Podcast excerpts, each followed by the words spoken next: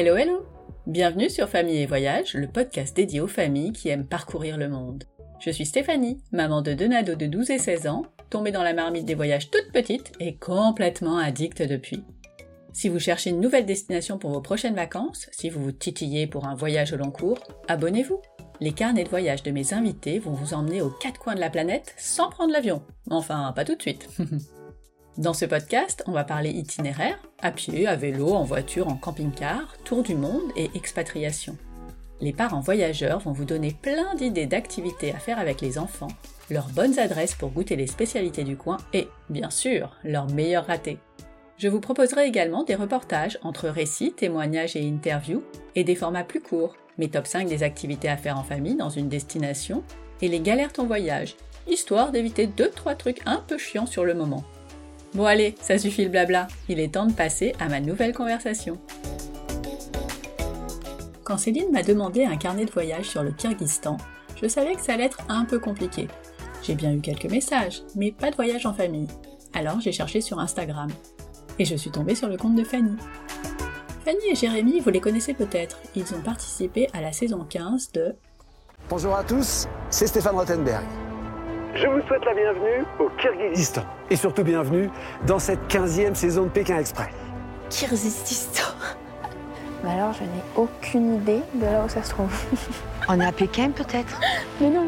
J'imagine que vous avez hâte de retirer votre bandeau et de commencer la course après un si long voyage. Mais attention, pour début de course, seul L'un d'entre vous va pouvoir retirer son bandeau et sera donc les yeux de son partenaire. Oh putain. Ah, les boules. Attention, celui ou celle qui veut enlever son bandeau au sein de chaque binôme peut le faire maintenant.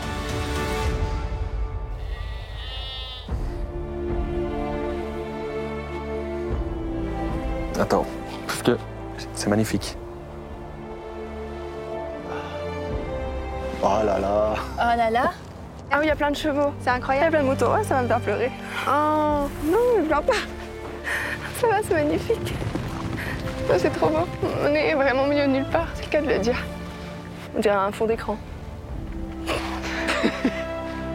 Évidemment, on passe du euh, noir total à un paysage où, enfin, moi vraiment, je suis arrivée au paradis, mais vraiment, réellement, par rapport euh, à la- pureté de l'endroit, des, couleurs, euh, des animaux sauvages. Enfin, nous, c'est, incroyable. Pourquoi je parle? Il m'a fait un truc, ce paysage, pas possible. Il y a un lac, Bon, vue de fou. bah, il y a des vaches. Ah, on est vraiment dans Ah un non, pré, non, quoi. On est dans un pré de fou. D'accord. Dans un... Pour ça, il y avait une petite odeur de. Il y a des excréments partout, j'ai envie de te dire. D'accord.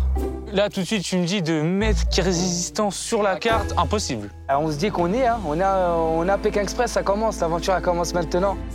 On, on en a plein les yeux. Sans voir, plein les yeux, c'est hallucinant. Pour commencer, vous allez devoir faire votre sac. Le candidat qui a les yeux bandés peut se débrouiller tout seul ou se faire aider par son partenaire. Une fois votre sac fait, Vous allez récupérer un kayak et ramer jusqu'à l'autre bout de la rive avant de commencer l'autostop.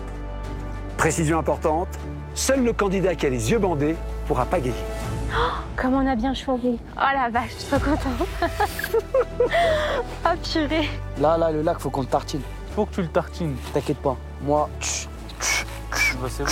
Allez papy On va y arriver papy On va y arriver Ce qui me fait le plus peur limite c'est de faire les sacs. hein. est-ce que vous êtes prêts? Je vais donner le départ de la 15e saison De de Pékin Express dans 5. 4, 3, 2, 1. C'est parti.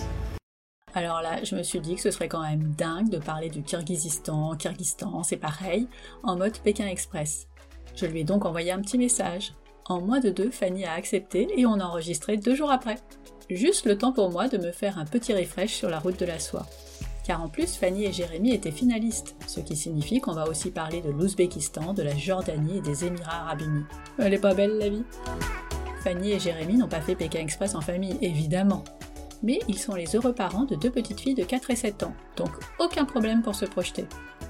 Allez, c'est parti pour Pékin Express sur les terres de l'Aigle Royal avec Fanny. Bonjour Fanny Bonjour Stéphanie.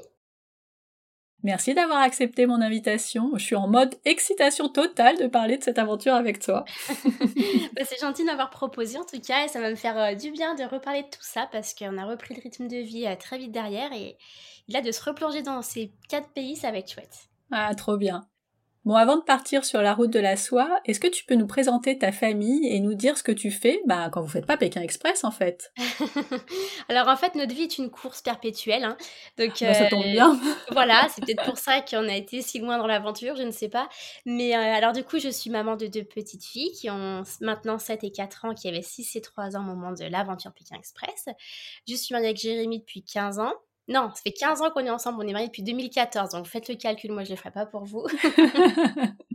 et, euh, et puis je suis photographe à mon compte, Jérémy est caméraman à son compte et il reprend la gérance du cinéma familial, donc euh, voilà, on est toujours un peu euh, à droite à gauche. Voilà, notre vie est compliquée.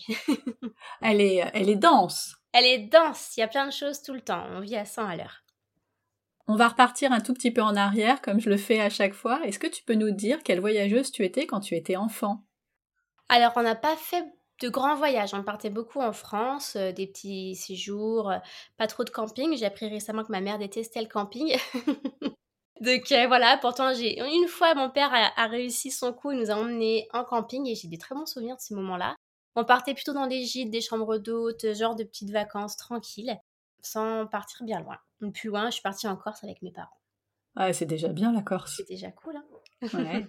Et quand tu as grandi et que tu as commencé à partir en vacances par tes propres moyens, est-ce que tu, euh, as changé d'envie? Tu as fait des nouvelles choses? Parce que c'est comme avec Jérémy, on a monté notre entreprise photo-vidéo à l'âge de 19 et 22 ans. Ah oui. Donc en fait, on a toujours travaillé. On n'a jamais pris le temps de profiter, de vivre tout simplement. Donc on a bossé, bossé. Puis vu qu'on est dans le mariage, bah du coup l'été c'est la pleine saison.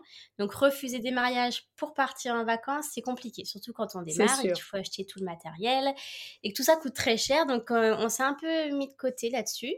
Et on a fait notre premier vrai voyage, c'était pour le voyage de noces en 2014. Du coup, on a fait l'Ouest américain avec une voiture, on a un peu improvisé, voilà.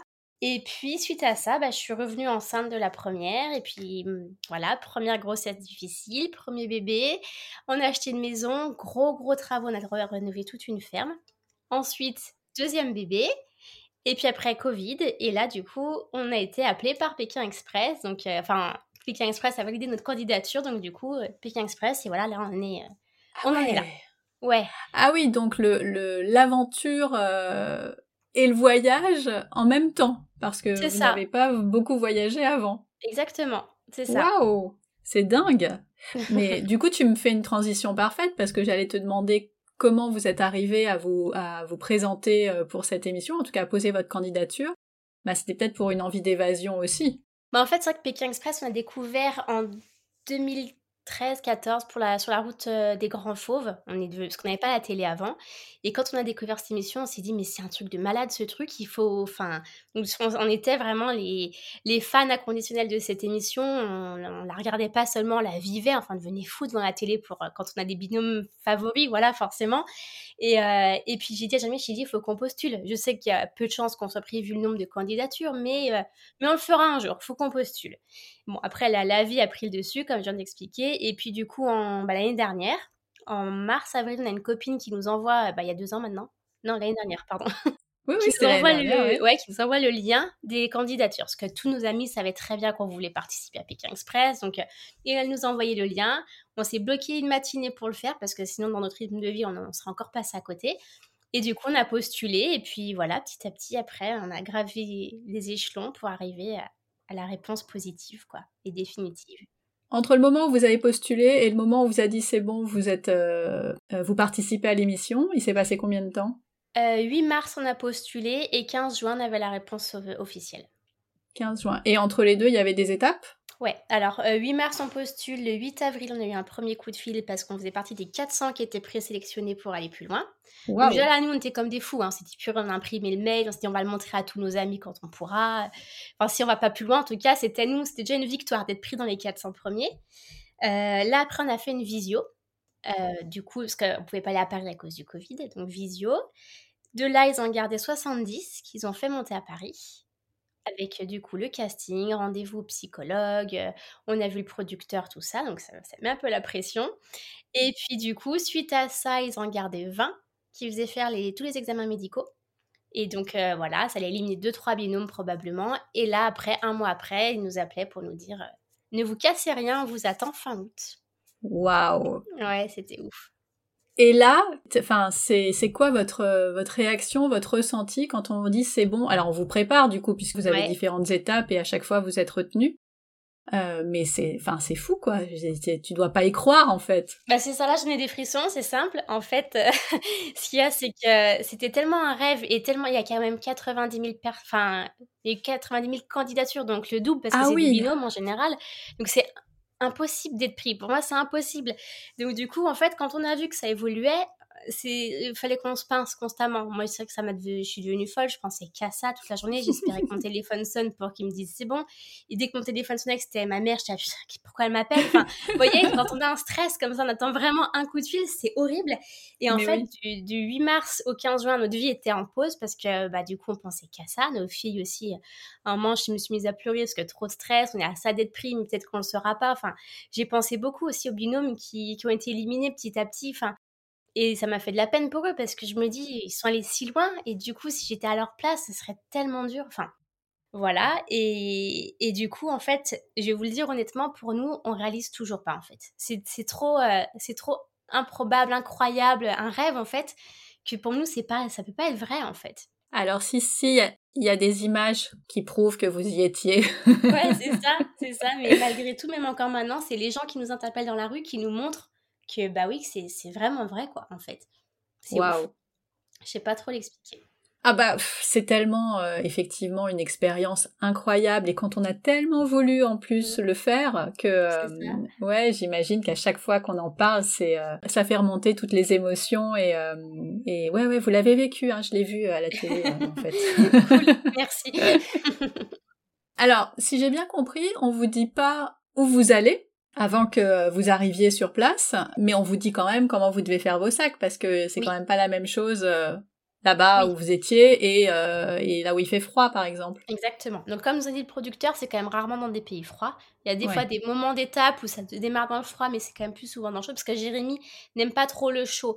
Et quand il a dit le producteur en plein milieu du jeu, bon, quand est-ce qu'on va dans le froid, il, il a rigolé. Il a dit, mais non, mais c'est rarement dans le froid à Pékin Express. hein. Donc voilà. Et en fait, on reçoit comme quand on est euh, en CM2 et qu'on part en colonie de vacances, on reçoit une liste avec euh, deux pantalons, euh, des brassières, trois t-shirts, une doudoune. Enfin, voilà, on a une liste. Et après, bah, à nous de, de la respecter ou non. Donc, nous, on est assez scolaire là-dessus. Moi, je suis Monica Geller, donc j'ai fait les choses carrées. donc, voilà, on avait tout prévu, ce qu'ils nous avaient dit de prendre, et c'est parti. Et c'était parfait. Et ça. quand vous avez postulé, j'imagine que vous aviez déjà euh, envisagé ben, comment ça allait se passer pour vos filles, parce que mine de rien, ça peut durer un certain temps et vous êtes allé au bout. Ça. Donc euh, les petites, elles venaient pas avec vous, hein Alors, il n'y a, pas que nos filles, en fait, qui a fallu. En fait, quand je vous dis que c'est vraiment une course perpétuelle, notre vie, c'est que quand on nous a dit le 15 juin que c'était bon, on avait deux mois et demi pour se préparer. Ouais. Mais pas que notre sac, malheureusement. En fait, ce qu'il y a, c'est que, pour faire court, quand on a eu notre première réponse le 8 mars pour nous dire vous êtes dans les 400 premiers, je commençais à dire à Jérémy, mais t'imagines, si on est pris, on a des mariages, parce qu'on est quand même prestataire de photos, vidéos oui, mariage. bien sûr. On connaît pas les dates, euh, et puis voilà, on va pas planter des mailles. Bon, ça nous est jamais arrivé. Puis on a quand même des prestataires qui, qui sont là quand on a besoin. Et je me suis dit, mais il faut pas que ça aille plus loin parce qu'on peut pas planter des mariés. Et puis je me suis dit, mais non, on est dans les 400 premiers, on peut pas avoir cette mentalité de se dire, faut pas être pris, il faut qu'on soit pris. Donc j'ai appelé déjà nos deux amis photographes, caméramans qui nous dépannent, savoir si c'était dispo sur les trois mois qu'ils nous avaient donné. euh, dans un premier temps, on avait c'était départ juillet, août ou septembre. Donc du coup, je leur ai demandé toutes les dates où nous on était pris. Ils m'ont dit, on est dispo. Je suis bloquer tout. On sait jamais. Mais j'avais peu de chance d'avoir besoin d'eux pour moi. Pour moi, je me suis dit, c'est juste par... euh, Et puis là, on a évolué, évolué jusqu'à être pris. Donc du coup, après, on avait des dates plus précises. Donc on leur a dit, bon, bah, vous nous remplacerez sur ces dates-là. Donc on a dû prévenir les mariés sans leur dire pourquoi. Les mariés ont tous été hyper gentils et compréhensifs. Ça, ça nous a permis de partir aussi assez serein. On a tout prévu à l'avance. Ma sœur avait aussi mon téléphone pro pour répondre à des éventuelles demandes de futurs mariés. Euh, répondait aussi aux mariés euh, dans salaire. Enfin bref, c'était très compliqué. Donc il y avait déjà ce point-là à régler et voilà. Mhm. Euh, Jérémy qui bosse dans un cinéma qui est gérant d'un cinéma de deux salles, il faut faire la programmation générale à la semaine. Donc sur Pékin Express, ce n'est pas possible, c'est ça. Oups. Donc du coup, il a dû faire sa programmation sur un mois et demi en sachant que c'était en pleine période Covid et donc les films changeaient encore de date régulièrement. Donc une fois qu'il avait fini son planning, il m'appelle, c'était début août, il fait ça y est, j'ai tout fini, c'est bon, on peut partir. Une heure après, il fait non, il y a un film qui vient d'être décalé et c'est pas le plus petit, c'est Eiffel. Donc Eiffel, il faut tout rechanger. Donc ça a été très compliqué là aussi, mais ça s'est fait. Et puis nos filles, évidemment, parce que du coup c'était pour la rentrée scolaire qu'on n'allait pas être là. Donc il fallait faire tous les achats de rentrée scolaire fin juin, début juillet. Donc j'allais voir les directrices d'école. Est-ce que c'est possible de donner les fournitures maintenant? Mais pourquoi? Je ne vais pas vous dire, mais il me les faut.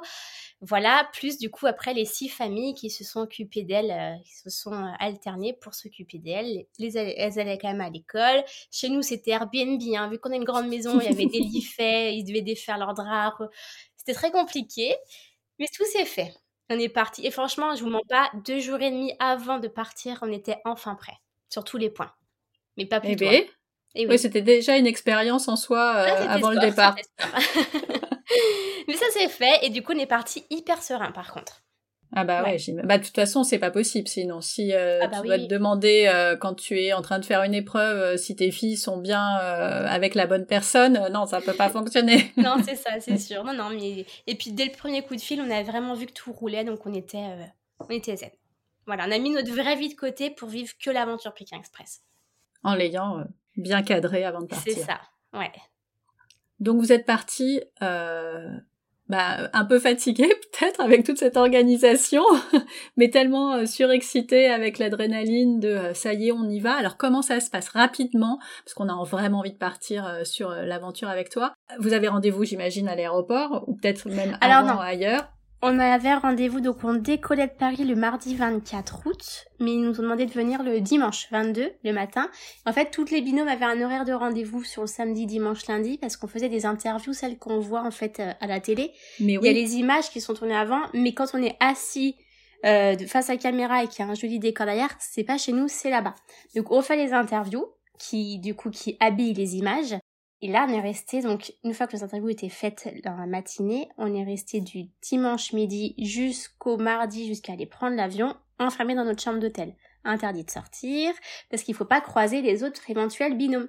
Donc, on est vraiment, euh, voilà, donc ça vient frapper toutes les demi-heures pour nous demander si on a bien pris un bonnet. Après, ça revient pour nous faire signer un papier. Il y a eu des changements de règles aussi cette année, donc il y a eu de, nouveaux trucs, donc du coup, il fallait nous faire signer ça, comme quoi, voilà, on avait vu. Euh, enfin, plein de choses comme ça. Donc, on est un peu materné. Et on avait encore nos téléphones le lundi, mais le lundi soir, plus rien. Et là, on commence à être coupé du monde et on se dit, ah, ça fait bizarre. et en même temps, ça vous permet vraiment de vous mettre dans l'aventure et de plus penser à autre chose. Exactement. J'en ai encore des frissons, c'est Mais oui, mais moi j'en ai aussi. Quand tu m'en parles, je vis l'expérience avec toi. Ah ouais. Voilà. Et donc vous partez. Et donc le mardi matin, je sais plus à quelle heure on part, parce que du coup on était ça y est, déconnecté, j'ai plus trop de notions. On part, donc il y a un journaliste, parce que sur place on a toujours un journaliste, un caméraman, un traducteur et un chauffeur avec nous. Donc je vous expliquerai mieux après. Mhm. Et donc on part avec un journaliste, histoire de, bah, de séparer les binômes. Donc ils nous disent, vous allez vous voir, maintenant vous allez commencer à vous voir, vous reconnaître, vous n'êtes pas stupide mais on vous demande de ne pas vous parler et éviter de trop vous regarder, voilà. Donc du coup, bah, on est dans, dans le hall de l'hôtel, on repère, on se dit, ah purée, là, bah, il y a notre binôme, est-ce qu'ils nous font peur, est-ce qu'ils nous font pas peur, est-ce que vous avez l'air gentil, tout ça, et puis, euh, et puis après, bah, on monte chacun dans des petits taxis individuels, on va à l'aéroport, il y a même des moments qui sont flous, je suis en train de penser, dans le taxi, c'est hyper flou, quoi. Enfin bon, on arrive à l'aéroport, on a toujours notre journaliste avec nous, c'est lui qui a nos passeports, nos tests PCR, Covid, hein, tout ça nos billets de vol en fait, tout simplement. Et puis euh, on doit le suivre quoi. Donc c'est notre maman en fait à ce moment-là, parce que c'était une fille. Et donc c'est elle qui nous guide. Elle nous emmène à droite à gauche. Euh, après il y a une petite pause, elle nous prend à manger. Hop, mais vraiment on se laisse vivre et c'est génial ça quand même. Ah ouais carrément. donc euh, on savait donc qu'il y avait une escale en Turquie le grand aéroport là-bas. Et puis après, donc on a eu notre deuxième billet avec écrit du coup Bishkek dessus, donc la capitale du Kirghizistan. Mais à ce moment-là, personne n'était vraiment au courant de où était Bishkek dans le monde. Donc euh, voilà, on était là, on fait bon, bah, où est-ce qu'on va? Donc forcément, à la porte de l'embarcation, on a vu quand même des personnes euh, un peu typées asiatiques. On se dit bon, à mon avis, on va vers l'Asie ou pas. Enfin, on sait pas. Est-ce qu'il y a encore un, autre vol après On sait pas en fait. On se laisse vraiment guider. On arrive à Bishkek, s'il fait nuit, et là on prend un bus, tous les binômes ensemble, je crois qu'il y a même les, les médecins de course, mais vu qu'on connaît pas de visage à ce moment-là, c'est flou, mais je me rappelle avoir parlé avec une médecin de course, enfin c'est elle qui m'a parlé, parce que je j'aurais pas osé sinon, donc je lui ai répondu. Et puis là on se retrouve de nouveau dans un hôtel, euh, pendant... Euh, bah mardi, le vendredi c'était le premier jour de course, donc du coup pendant deux trois jours on est encore enfermé dans un hôtel. On n'a pas le droit de sortir sauf les fumeurs. Euh, sous surveillance. Et euh, donc on nous amène à manger le matin, midi, soir. Il y a encore tout le monde qui déboule toutes les 20 minutes dans la chambre. Les agents de la sécurité qui nous expliquent que dans tel pays, il faudra se comporter comme ça avec les ah, bah femmes, les Voilà, des petites infos comme ça. Donc on accumule, on essaye de tout emmagasiner, ça va vite. Et puis après, bah du coup, on nous a amené, on a fait 6 heures de bus dans un bus avec les fenêtres complètement euh, cachées avec du journal pour pas voir où on allait. Mais avec Jérémy, on avait commencé un peu à deviner en se mettant contre les fenêtres, en regardant loin. Il y avait une yourte dessinée au-dessus de notre tête de lit. Donc euh, voilà, tout s'est un petit peu mis en place. Et en fait, on s'est dit, bon, on va aller là-haut et on va dormir dans une yourte. Et c'est ce qui s'est passé. Ok, waouh. J'imagine que quand vous arrivez sur le lieu, il y a quand même encore un petit moment de préparation. Euh. Mais les yeux bandés, hein. On avait les yeux bandés, donc euh, le soir quand on arrive dans les yourtes, ils nous bandent les yeux pour sortir du minibus et aller dans nos yourtes. Si on voulait faire pipi, il fallait demander à quelqu'un de nous accompagner, ce qui nous bandait encore les yeux. Il fallait pas qu'on voit le décor en fait. Et le lendemain matin, donc, tous les petits vannes sont venus nous chercher, pareil, les yeux bandés, Hop, et là, le temps que les caméras se mettent en place, qu'ils sortent nos valises, nous les mettent, tout ça on attend comme ça, debout, les yeux bandés, ça dure super longtemps, entre guillemets. On se dit, mais qu'est-ce qui se passe? Et qu'est-ce qui va nous arriver? Enfin, c'est parti, quoi, là, on attaque, on va faire Pékin Express, quoi. Donc, euh, voilà, c'était assez ouf. Et euh, donc Stéphane Rottenberg euh, commence à, à parler et, euh, et ça pour le coup je l'ai revu. il dit qu'il y a un de vous deux qui peut retirer son bandeau et ça mm. y est ça va commencer. Et c'est tu es là d'ailleurs la première qu'on voit retirer son bandeau. Ouais. Ça fait quoi ce moment-là? Bah, c'est vrai que ce moment-là, il est hyper perturbant parce qu'on on se rend compte qu'on est filmé, déjà qu'il y a une caméra face à nous et que c'est la première fois. Donc du coup, il faut faire Waouh, c'est beau, mais voilà, moi je suis pas du tout actrice, donc je j'ose pas en fait, je me, je me contiens un petit peu. Et c'est vrai que le paysage là, il est, il est sublime. On voit donc qu'on est tous disposés en arc de cercle, on voit un drapeau Pékin Express. Enfin voilà, on est lancé dans le jeu. Mais à la fois, bah, il y a le stress parce qu'on se dit, bon, bah, maintenant, il faut pas perdre. Il faut y aller. Il faut aller le plus loin possible. Et, et c'est vrai que nous, on s'était mis un peu une pression supplémentaire de se dire, il y a tellement de personnes derrière qui ont joué le jeu, nos familles, les mariés, tout ça. On peut pas les décevoir. Faut pas qu'on rentre les premiers. Faut vraiment qu'on assure. Donc, on a une pression encore un peu en plus. Parce que voilà, il faut qu'on aille le plus loin possible pour eux, quoi. Autant pour nous aussi, mais, mais pour eux aussi. Pour les remercier, en fait, en quelque sorte. Donc là, ouais, il y a tout qui tombe dessus, puis on est en hauteur, on est quand même en altitude, on avait fait des tests d'hypoxie avant de partir. Mais c'est vrai qu'on sent, euh, on se sent lourd, quoi. On sent que les, mouvements sont pas faciles, donc le poids du sac à dos et tout, là, tout de suite. Euh, surtout qu'au début, bah, on, met tout dedans, puis au fur et à mesure des épisodes, on se dit bon, euh, le deuxième shampoing, si je pars la semaine prochaine, il m'aura passé, donc du coup, je le laisse à la famille. ce pull, j'en aurais plus besoin, je laisse. Et donc en fait, on se décharge assez vite parce que c'est trop lourd, quoi. Moi, je suis pas grande en plus, donc Ouais, ça fait ouais, ça fait beaucoup, c'est sûr. Alors ce pays ressemble à quoi euh, Qu'est-ce que tu vois exactement autour de toi? Parce que le Kyrgyzstan, Kyrgyzstan, il y a deux façons de le dire, même trois, je crois. Ah d'accord, ok. c'est ouais ouais ouais, j'ai vu ça en, cherchant. C'est un pays qu'on connaît pas bien. Donc euh, on a découvert dans l'aventure, au cours de l'aventure, à quoi ça pouvait ressembler, mais pour ceux qui connaissent toujours pas, ça ressemble à quoi? Alors le Kyrgyzstan, on va dire que ça peut ressembler à la Mongolie. C'est un pays qui est, mais franchement, moi, des, quatre pays qu'on a fait, je crois que c'est celui qui me restera le plus gravé. C'est, euh, ce sont des plaines, ce sont des, euh, c'est quoi les couleurs? C'est euh, là vous étiez en, en, altitude en plus? Ouais. Donc là les couleurs qui qui qui moi qui m'ont marqué c'est très ocre parce que l'herbe est sèche encore à cette période. tous ces animaux sauvages mais il y en a à perte de vue c'est magnifique. Donc nous il y avait un grand lac en face de nous et c'est un pays qui non qui est très montagneux enfin en tout cas le début du pays, ce qu'on a vu au début, très très montagneux, et il est hyper sauvage quoi. Les gens sont typés, ils sont abîmés par la vie, ça se voit, ils sont beaux quoi. Ah non, ils sont super beaux. Moi, je les trouve magnifiques.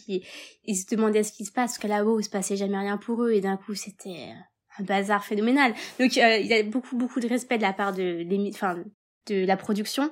C'est-à-dire qu'il n'y a aucune pollution. Enfin, je sais qu'à un moment, il y avait eu ça avait un peu secoué la toile parce qu'il y avait un des binômes qui jette sa bouteille en plastique sur le coup de l'énervement, mais bien sûr qu'il l'a ramassé après ou que les, les journalistes l'ont ramassé. Le, but du Pékin Express n'est absolument pas de polluer. Donc du coup, on respecte vraiment l'environnement et et, euh, et non, c'est vrai que là, on a été balancé dans, un, dans une autre réalité en fait. Ouais, C'était bah beau. oui. Et voir les gens qui vont traire leur, leur, leur jument et qui le trimballent dans une vieille voiture toute branlante là, mais je trouve ça génial quoi. On les dérangeait dans leur petite vie habituelle quoi. Ils se disent mais qu'est-ce qu'ils font? Qu'est-ce qu'ils veulent? C'est quoi, c'est fou? C'est ça. Mais voilà. Allez, on rentre dans l'aventure. Euh, dans ces, vous avez fait, je crois, deux étapes seulement au Oui. Kyrgyzstan. Mm. Mais on se rend, on se rend pas compte en fait du temps que ça prend. Deux étapes là-bas, c'est combien de jours en vrai? Alors c'est trois jours par étape. Ok. Ça reste peu pour un pays, hein, un pays tout entier. Mais ouais, c'est non, c'est je saurais même pas expliquer. En fait, il y a tellement de, de choses, de souvenirs qui se mélangent entre, entre, entre les villes, les paysages, euh, voilà, où c'est la nature à perte de vue, tous ces animaux. Euh, ouais, six, six jours, on est resté là-bas. Eh ben, rentrons dans ces six jours. Est-ce que tu peux nous raconter, sans évidemment euh, refaire toute l'aventure, parce que Ouais. là, on a besoin de trois jours pour le faire, l'enregistrement. La première épreuve, comment vous vous sentez C'était quoi déjà? Je me souviens plus. Et voilà, on te suit dans cette aventure. Alors la première épreuve, donc fallait traverser le lac euh, en canoë. Donc c'est Jérémy qui a ramé. Heureusement, sinon on serait pas arrivé euh, aussi vite. Et puis après, bah il fallait euh, tout simplement trouver un véhicule, mais il y avait très très peu de passages. En fait, ce qu'il y a, c'est que nous avait donné une règle du jeu. Donc il y a des fois des règles en off qu'on voit pas à la télé parce que ça sert à rien. Mais c'était que si personne partait de là-haut au bout d'une heure ou deux heures de recherche de véhicule, on arrêtait la course et tout le monde était rapatrié en voiture. Sauf que les frères sont arrivés euh, au canoë genre euh, trois minutes avant nous, cinq minutes avant nous, et eux ils ont trouvé une voiture des touristes qui passaient là et sont partis direct. Donc du coup bah ça déclenchait le fait qu'il fallait partir d'ici par ses propres moyens. Donc ça, ça a été compliqué. S'ils étaient arrivés cinq minutes plus tard, on aurait tous galéré autant et on aurait tous été rapatriés. Parce que vraiment, on est arrivé juste après, on les a vus partir. Donc bon, voilà. Et donc après, ben, on est resté toutes les autres équipes au moins là-haut, au moins, euh, je sais pas, deux, trois heures à faire du stop, à chercher. Mais il y a rien. Donc de toute façon, t'auras beau chercher, s'il y a pas des touristes qui passent, euh, bah t'attends quoi. Donc on a tous fait, je crois, à peu près euh, entre 12 et 22 kilomètres à pied ce jour-là à chercher une voiture. Ah oui, c'est long. Voilà. Donc les frères, eux, étaient déjà euh, tranquilles. Tranquille. voilà. Et puis après cette euh, cette longue recherche, donc on arrive déjà. En fait, il y a deux nuits aussi par étape où nous on dort chez les habitants, mais il n'y a qu'une seule qui est montrée à la télé parce qu'ils peuvent pas tout montrer. Donc euh, voilà. Après c'est cette course, on arrive devant Stéphane avec Jérémy, on est quatrième, donc nous on est super contents. Et là on trouve une maison, mais on claque les doigts là-bas. hein. Enfin, les journalistes et caméramans nous ont dit en fait, euh, vous êtes le Pékin. enfin, ils n'ont pas dit dès le premier jour parce que là, mais ils nous ont dit vous êtes le Pékin Express où la recherche d'habitation et de voiture c'est le plus simple qu'on ait jamais vu, mais niveau épreuve c'est le plus dur que vous avez jamais qui a jamais été fait. Donc voilà, c'est ce qu'ils Ça ont dit. contrebalançait un peu. c'est ça. Donc du coup, c'est vrai que dès qu'on frappait une porte, c'était oui, oui, entrez. euh, limite, euh, c'est Dieu qui vous envoie. On était mais des rois pour. Enfin, franchement, c'était presque gênant. Mais si on faisait pas ce qu'ils voulaient entre guillemets, s'asseoir et attendre qu'ils nous servent à manger à boire, bah on les on les blessait. Ça se voyait donc du coup, bah on se laissait servir, apporter le thé. Des fois, on aurait aimé se doucher avant, mais non, eux, c'est hop, t'arrives, c'est tu quittes tes chaussures dehors, tu t'assois, tu manges, tu bois. Et même les caméramans journalistes, ils n'avaient pas le choix, ils devaient s'asseoir et boire. Alors, normalement, ils n'ont pas le droit, enfin, ils sont censés filmer et tout ça, mais même eux, ils arrêtaient parce qu'ils savaient que, enfin, voilà. Sinon, c'était mal pris. C'était très mal pris, sinon. Ouais. Et comment euh, vous étiez dans des familles euh, C'est ça. À chaque fois, il y avait des enfants aussi? Peut-être, bon, très souvent. Je crois qu'il y a qu'une seule famille en Jordanie où on était avec un, ado, enfin, un grand, euh, un gars d'une vingtaine d'années tout seul dans un appart. Mais sinon, il y a toujours des, des enfants, tout ça, ouais. Et comment vous faisiez pour communiquer? Alors la communication, bah forcément c'est très difficile, mais c'est là où on se rend compte que des sourires, euh, ça suffit. En fait, on se comprend avec des sourires, quelques gestes. Euh, bon après, donc comme je vous expliquais, donc chaque binôme euh, derrière, en fait, on fait du stop avec le caméraman qui rentre dans la voiture avec nous, et derrière nous il y a euh, une voiture de production qui nous suit avec un chauffeur local, un traducteur local donc qui parle anglais et ou français des fois, et notre euh, journaliste qui écoute tout ce qu'on dit dans la voiture qui est devant du coup qui prend des notes pour nous faire répéter après le soir euh, Ah, à ce moment-là vous avez parlé de ça alors qu'est-ce que ils nous font raconter des tas de trucs après et ils mettent trois fois rien en montage. Mais voilà eux ils se sécurisent ce qui est logique. Et donc du coup le, le traducteur le soir est là avec nous forcément. Ah. Euh, mais par contre il ne nous aide pas du tout à faire la recherche d'habitation. Donc on fait la recherche d'habitation. Quand une famille dit ok là, il arrive et il explique vraiment euh, ce qu'on fait là, ce qui se passe et tout ça à la famille. Et après, il reste là un peu en secours, mais le but c'est pas qu'il s'assoie, qu'il traduise tout. Donc il nous laisse et quand des fois vraiment on sent qu'on pourrait communiquer sur un truc que le mot vient pas, là il va nous vite fait nous aider et puis hop ça lance une conversation, sourire, pleurs, regard et, et voilà. ok. Vous avez donc passé deux nuits euh, chez l'habitant dans ce pays-là. Ouais. Et euh, est-ce que tu Quatre peux nous... au total. Ah pardon, quatre. Ouais, parce que mais deux deux chez l'habitant. Non, quatre euh, chez l'habitant. Il n'y en a que deux au montage. En fait, à chaque épisode, on fait deux nuits chez l'habitant, mais il garde qu'une nuit. Donc nous, on en a compris. vécu quatre. Oui, bah oui, bah oui, puisqu'il y avait deux étapes. Voilà. C'est ça. C'est pourtant des mathématiques assez simples, hein, mais euh, parfois on perd le fil. Est-ce que euh, chaque accueil a été euh, a été le même? Est-ce que vous avez réussi à communiquer davantage avec certaines familles qu'avec d'autres? Ou finalement, une fois que vous l'avez fait, en fait, ça se fait de plus en plus facilement? Ça se fait naturellement dès la première, j'ai envie de dire. C'est vrai qu'avec Jérémy, on vous le dira, euh, je pense que je- dès qu'on nous posera cette question, la famille qui nous a le plus touché, c'est la toute première. Ouais. évidemment. Faut pas que j'en parle. Et après, la famille avec laquelle ça a été le plus fluide, c'était une fois en Ouzbékistan parce que la, la fille de ces personnes-là parlait anglais couramment. Donc du coup, ça nous a bien aidé. Même si on n'est pas très bon en anglais, on se rend compte que là, on peut carrément faire une conversation. Donc on se dit, bon, ça va, finalement, mon anglais est pas si mal. Quand on n'a pas le choix, on trouve ça, des ça solutions. fait, ça fait du bien de parler. euh, En fait, on a l'impression de parler en, en français quand on parle anglais. Parce que tellement euh, au Kyrgyzstan, la langue c'est russe, quoi. Enfin, peu de gens, je pense, parlent russe couramment. Euh, voilà, c'était pas du tout facile de se faire comprendre. Donc là, ouais, euh, C'était chouette. c'était chouette, ouais. Ok. Euh, bah continuons sur l'aventure. Donc la première, euh, vous étiez bien euh, dedans dès le départ et ça a été ça. un peu galérien. Et après, il s'est passé quoi? Alors après la fin de cette étape-là, on a dû arriver dans une grande, grande, grande ville. Je crois que c'était la ville de Bish... bah, Bishkek, en fait, tout simplement, ouais.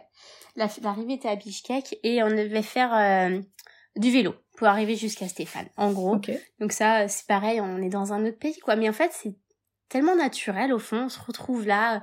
On n'est même pas perdu, en fait. C'est ça qui est bizarre, c'est que pour moi, c'est normal de faire ça à ce moment-là. Et ça s'est bien passé. Très bien. C'était physique, c'était sport. hein. C'est sûr que là-haut, euh, vers le lac, euh, on pouvait pas courir, quoi. C'est comme si on avait des, des, des chaussures qui pesaient 10 kilos, plus le sac. Oh là Euh, là. voilà, c'est très compliqué, mais... Mais en fait, on, voilà, c'est une force mentale. Moi, je pensais pas l'avoir, honnêtement. Et je me suis découverte, du coup, pendant cette aventure. Et voilà, c'est cool. On découvre des nouvelles limites en fait. C'est ça. Exactement. Le lac, je crois que j'avais écrit, c'est Son Toktogoul. Alors oui, c'est ça. Alors on est parti de son cool. Alors dans son cool, c'est celui qu'on a fait en canoë. Ouais. Et non, après c'était Kizil Kiziltoul. Kiziltou. Oh bon. Le grand, grand, grand des arrivées. Mais non, le premier c'est son cool. Bon bah j'ai mal pris des notes. C'est pas grave. c'est peut-être moi qui me plante, mais non, non. Non non, je pense que tu l'as tu l'as vécu, donc ça doit être plus. euh, euh, on va plus se fier à ce que tu nous dis. Est-ce que c'est aussi là que une des épreuves, il fallait fa- fallait marcher sur un tapis? Non, ça c'est l'étape euh, suivante, je crois. D'accord, mais toujours dans ce pays-là. Oui, toujours dans ce pays-là. Ok. Alors, Eh ben on continue. J'arrête de dire, euh, de te demander où est-ce qu'on va. C'est toi qui sais. Donc je, je préfère te suivre. je- J'essaye de. Alors, ça, c'est quoi ça? Ah oui, ça, c'est l'arrivée. Ah oui, étape 2, étape 2. Je me mets dedans. La colline. Ah oui, bah, c'est ça. Euh, et après, voilà, je suis perdue. J'aurais dû prendre le temps de me remettre dedans. Mais oui, je crois que l'étape 2, c'est l'étape des tapis. Oui, parce qu'on est immunisé. Non, c'est l'étape 3, l'étape des tapis. L'étape 2, on est immunisé. C'est quand on fait les moutons. Et avant, faut juste arriver en haut d'une montagne. Et peut-être même retrouver. Ouais, retrouver quelqu'un dans un marché et lui faire euh, dire une phrase dans un micro. Alors ça, on a eu du bol. Hein. Pourquoi? Ouais, je vais vous raconter, parce que ça, c'est pas vu à la télé. Alors du coup, le début de la course, deuxième étape, oui, parce qu'il y a le binôme caché, le binôme qui a perdu la première étape, qui se retrouve en binôme caché. Mais ça, on le voit pas. On l'a découvert au montage à la télé, qui était derrière nous au moment de- du début. Et on voit ça au montage, je me mais ils sont sérieux. Un nous tournait la tête et on les voyait, quoi. Je trouve ça excellent. bon, voilà. Donc ça, c'est un détail. Donc on devait courir à côté, ils nous ont dit, hein, à côté d'ici, il y a un marché. Il était à 3 km quand même. Donc, euh, Ah oui, je ne pensais pas courir 3 km, euh, voilà.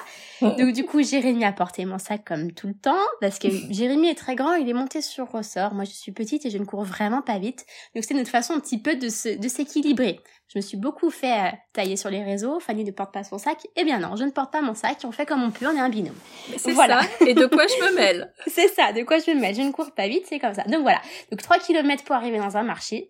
Et on devait retrouver une personne. On avait une description physique et lui faire dire une phrase dans un téléphone pour le déverrouiller. Ce qui faisait qu'on retrouvait la bonne personne. On pouvait repartir. Ok. Et donc du coup. Euh, moi, j'ai un bon sens de l'orientation, ça va. Donc, on arrive dans ce marché et puis euh, on essaye de vite euh, jauger les gens, tout ça. Et puis, on essaye une fois ou deux. Et puis, au bout d'un moment, on court dans un endroit, mais vraiment, c'était un labyrinthe. Hein. Le peu de chance d'arriver au bon endroit, c'était très compliqué. Et du coup, là, on arrive vers un, un, stand. Et Jacques me dit, ah, cette fille, je sens bien. Je fais, écoute, non, me paraît trop vieille. Je viens, on perd pas de temps, on continue. Et puis je continue, puis je me compte, je le vois pas là. Je putain, il m'a pas suivi. Du coup, il y est quand même allé, quoi. Il abuse. Donc du coup, je fais demi-tour, j'y vais. Et là, je vois faire dire la phrase à la fille, et là, ça marche. Je suis putain, mais j'y crois pas. Sans lui, mais moi, j'y étais encore dans le marché, hein, sincèrement. et donc là, du coup, il me fait purée, faut repartir, mais là, je suis perdue. Je fais, t'inquiète, moi, je le suis pas. En fait, avec Jérémy, on est un très bon binôme, parce que quand je vais avoir des lacunes sur un truc, lui va être bon, et vice versa. Et donc là, euh, euh, j'en ai parti de, de cette fille. En deux minutes, on était dehors, parce que j'ai retrouvé le chemin en deux secondes. Et puis, on était les premiers à partir du marché, quoi.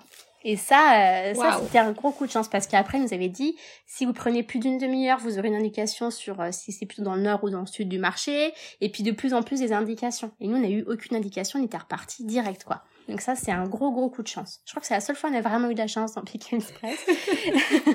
bah, il faut en avoir. Et là, ça il faut en avoir. C'est ça. Bon, allez, on continue. On suit. Vous allez où? On suit. Du coup, on va à Saragata. Là, je me rappelle bien de ce nom parce qu'on doit arriver en, dans, une, dans un village et il nous attend en haut d'une colline, Stéphane, notre cher Stéphane. Mais le village, il fait, il y a trois routes en fait. Il y a une route principale et une euh, perpendiculaire. Et en fait, bah, on doit aller à la sortie du village, mais la sortie, elle peut être tout droit ou à gauche, du coup. Donc, nous, on est tout droit, fallait aller à gauche, donc on est revenu, on va à gauche, et puis là, du coup, on voit le drapeau avec euh, Pékin Express avec Stéphane en dessous. Bien sûr, fallait encore monter une colline, et c'était pas obligé, j'aurais pu mettre au pied de la colline, hein. bah non. bah non, bah non. Donc du coup, on est arrivé tout là-haut, et là, c'est la première fois que Stéphane nous dit, vous êtes premier. Et donc ça, ça fait vraiment plaisir. Il y avait les deux sœurs qui arrivaient juste derrière avec leurs grandes jambes là. Et euh, au début de l'émission, on se connaissait pas trop, donc c'était vraiment ah ça arrive et tout ça. Et puis bon, c'est vite devenu des très très bonnes copines. Donc du coup après, euh, mais bon même même quand c'était des concurrents, les uns les autres, on nous toujours à motiver, on se check, c'est une aventure humaine quoi. Donc on va pas s'amuser à à pas être sympa. Donc voilà, c'était cool. Et donc on était qualifiés pour l'épreuve d'immunité qui avait lieu le lendemain. Voilà ça a dû vous remotiver. Enfin, vous n'étiez pas démotivé, mais euh, le fait de gagner euh, une étape, ça fait, euh, ça doit faire tellement de bien. Mais ouais. Ah, c'est chouette, c'est un beau mm. moment, ouais. Surtout que bah Stéphane, c'est voilà, c'est l'emblème de Pékin Express et de l'avoir pour soi, c'est très court, on le voit très peu pendant l'émission, hein, mais enfin pendant le tournage, mais il est très gentil. Et donc là, le voir en face de nous, il dit vous êtes premier, c'est trop génial. Ouais. c'est clair, c'est ouf. Et alors c'est reparti le lendemain? Le lendemain, jeu d'immunité, donc il faut attraper des moutons, avoir pile entre 10 et 20 grammes de laine, faut, faut tondre le mouton, donc euh, c'est moi qui me charge d'attraper les moutons.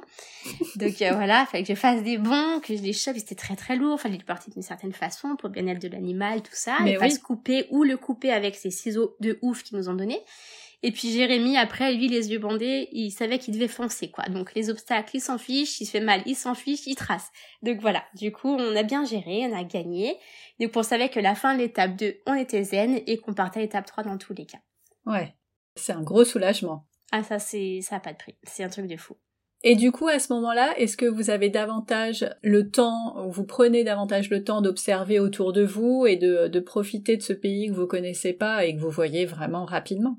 Ouais, on voit très rapidement. Bah là, on était au bord d'un lac pour cette épreuve. Le lac était très beau. En plus, c'était pour nous le temps idéal, c'était très nuageux. Il commençait à pleuvoir, donc euh, ça fait ressortir les couleurs encore plus. Et euh, c'est la photographe qui parle là. C'est ça, la photographe qui n'avait rien sur elle sur place. Ça, c'est très dur. mais euh, mais du coup, voilà. Et c'est vrai que c'était c'était très beau. Mais à ce moment-là, bah il y a juste ce lac et après on est rapatrié pour grignoter avant de reprendre la course. Et souvent ils nous font partir de d'endroits jolis, des places, des endroits vraiment sympas de la ville. Mais après ben, on fait beaucoup beaucoup de kilomètres en fait. Et c'est vrai que c'est une course de 10 000 kilomètres, mais derrière sa télé on s'en rend pas compte euh, des 10 000 kilomètres. Bah non parce que nous ils nous mettent euh, que les moments choisis donc. Euh, bah c'est ça. On va d'une étape à l'autre. Est-ce qu'on a fini le Kyrgyzstan ou Oui. est-ce que euh, ok Oui, on a fait le plus gros parce qu'après on a fait la course. Non, alors par contre après où on a Ah. descendu, mais je connais pas le nom des rues, mais il y avait un fleuve sur notre droite tout le long, mais le bleu, mais bleu comme jamais, parce que les montagnes étaient assez foncées. J'avais juste envie d'aller me baigner. Et en fait, vu que c'était le début de l'étape, le début du jeu, on était un peu perdus. On... Nos, nos caméramans qui commençaient à nous dire oui, mais il y a les- le binôme caché, ça serait bien de le trouver, il a jamais été trouvé, machin, vous devriez faire la course, jouer la mulette. Enfin, donc ils nous, conditionnent un petit peu, alors que vu qu'on était immunisés, on aurait très bien pu dire stop, on fait pas la course, on s'arrête, on va se baigner. Et ça, c'est mon grand regret de, la- de l'aventure, c'est de pas être allé, parce que moi, l'eau, euh, j'ai besoin d'eau. Quand je vois de l'eau, faut que j'aille nager, qu'elle soit froide ou pas, j'y vais. Et ça, c'était un peu mon regret. J'aurais aimé prendre, en fait, de me dire, on fait pas la course, on va se baigner, puis nous rapatrieront quand ils voudront, quoi. C'est ça. Mhm. Donc bon, voilà. Est-ce que c'est euh, c'est un pays qui vous a donné envie d'y retourner ensuite avec Ouais. vos filles? Ouais, ça c'est sûr. Le Kyrgyzstan, c'est le pays le premier où on ira avec elle, c'est sûr. Parce que euh, il y a trop de choses à découvrir et on l'a trop survolé, je pense. Enfin, en tout cas, en tant que candidat, on peut pas le voir vraiment. On n'est pas là pour euh, faire du tourisme. hein. Mais il y a tellement des belles couleurs, des paysages, des gens, quoi. Même on aimerait retrouver nos familles, en fait. Et vu que moi, j'ai un sens d'orientation assez... Enfin, je sais que je les retrouverai sans problème. Donc, on veut retourner les voir. Et leur amener des cadeaux, quoi. Ah bah ouais. des petites choses qu'on peut leur donner. C'est, ils ont rien, ils donnent tout. Enfin, on veut faire, voilà, un minimum pour eux, c'est normal.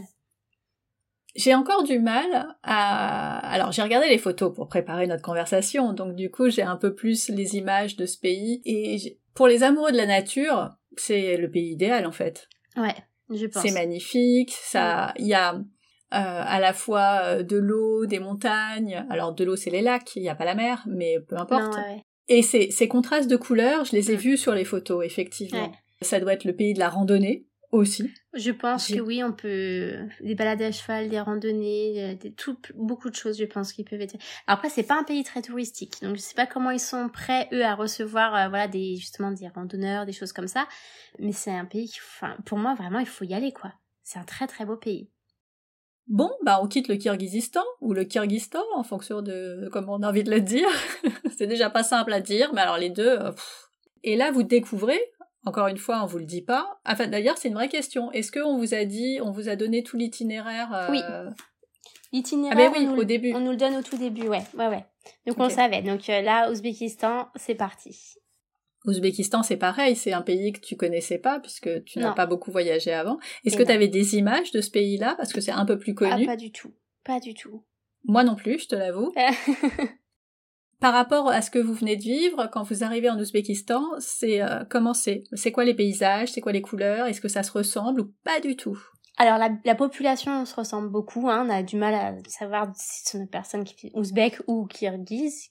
Je crois qu'on est comme ça. Oui. Euh, ils sont au- aussi gentils. Ils mangent la même chose. Donc Mhm. là-dessus, on n'est pas perdu. Au contraire, alors on se dit bon, on a nos petites, D'ailleurs, euh, je t'ai pas demandé, je te coupe, je suis désolée, parce que pourtant c'est le truc qui m'intéresse beaucoup la plupart du temps. Qu'est-ce que vous avez mangé effectivement chez les gens? C'est quoi les spécialités euh, au Kyrgyzstan? Alors leur, leur spécialité, que ce soit au Kyrgyzstan ou en Ouzbékistan, c'est le hoche, ça s'appelle. C'est du riz qui est cuit dans de l'huile. Oh, Oui, c'est léger. très gras. C'est très très gras. Ils boivent du soda aussi à table, donc du coup on, on boit de l'huile, on mange de l'huile et on boit du sucre, c'est parfait. Moi j'ai pas du tout l'habitude de ça, donc je faisais attention parce que Lucie, mais je vais grossir en fait. Mon corps il va pas comprendre. Donc euh, voilà. Sinon ils mangent aussi beaucoup de pastèques, concombres et tomates. Donc les pastèques, il y a des étals sur la route avec des pastèques énormes. Enfin c'est c'est génial. Et, euh, et donc l'Ouzbékistan ils mangent pareil. Ok, bah très La bien. même chose. ça. Ouais. Donc vous arrivez, euh, vous arrivez là-bas et le paysage c'est quoi? Alors l'Ouzbékistan, au niveau des paysages, moi j'ai moins aimé.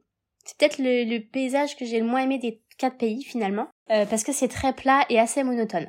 En tout cas de nous ce qu'on a vu en voiture. hein. Euh, par contre, d'un point de vue architectural, l'Ouzbékistan, c'est magnifique quoi. Les places, les couleurs, les mosaïques. euh, Non, vraiment, euh, voilà, j'en ai encore des frissons. C'est très beau. Il faudrait pouvoir mixer les deux pays et ça serait le pays idéal. hein.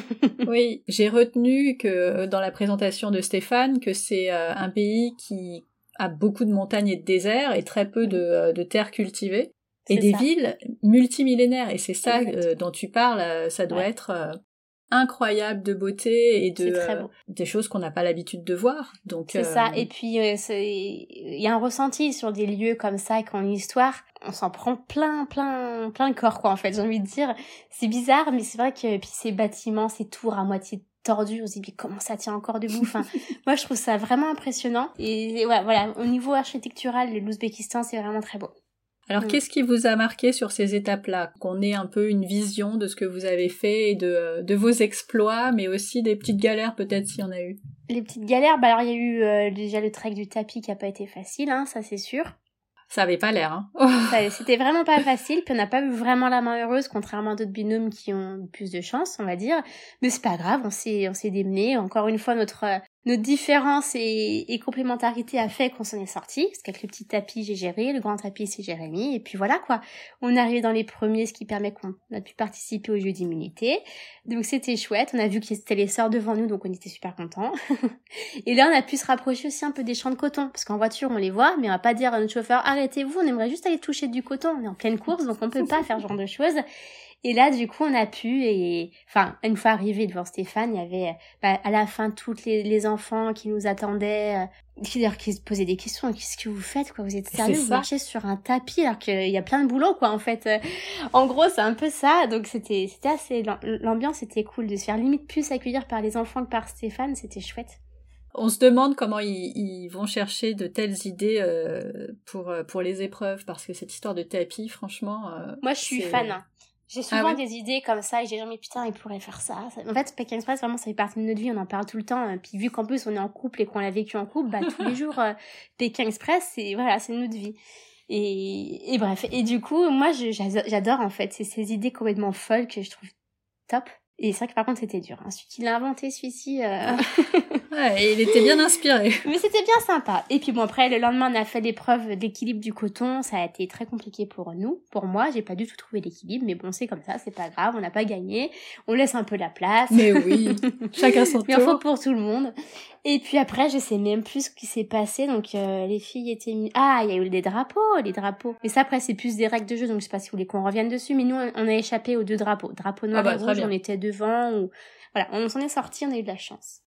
Voilà, et puis après, euh, il y a eu aussi, alors moi, ce que j'ai, le meilleur moment, limite de tout Pékin Express, c'était en Ouzbékistan.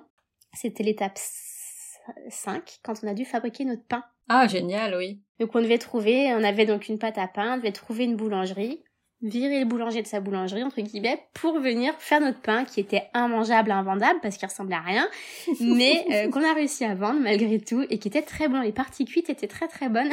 Les parties cuites. Il y avait la partie cramée, la partie pas cuite, mais entre les deux, c'était parfait.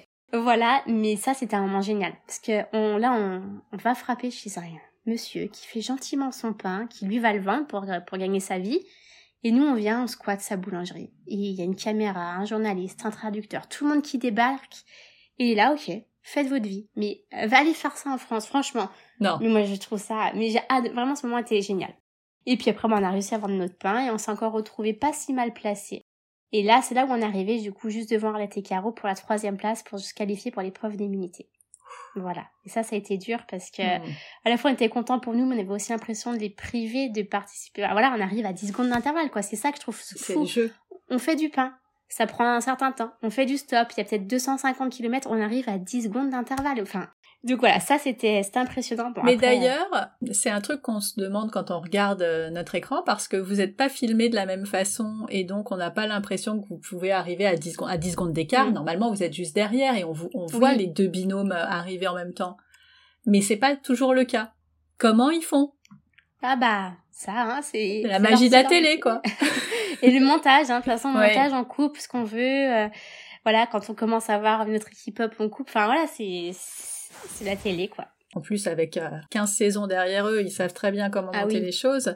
Mais, euh, mais ouais, on est, euh, enfin, nous, on est en haleine à se dire, Ah mais ouais, ouais. ils sont, ils ont combien d'écart, en fait? 10 C'est secondes? ça. Ah là, sur ce coup-là, c'était 10 secondes, ouais. Ouais. Ouais, ouais. Incroyable. Et puis le jeu d'immunité était génial aussi. J'ai, on a beaucoup aimé. C'était dans les, les- l'école où fallait réécrire des mots et donc que les enfants fassent le geste s'ils comprenaient ce qui était écrit.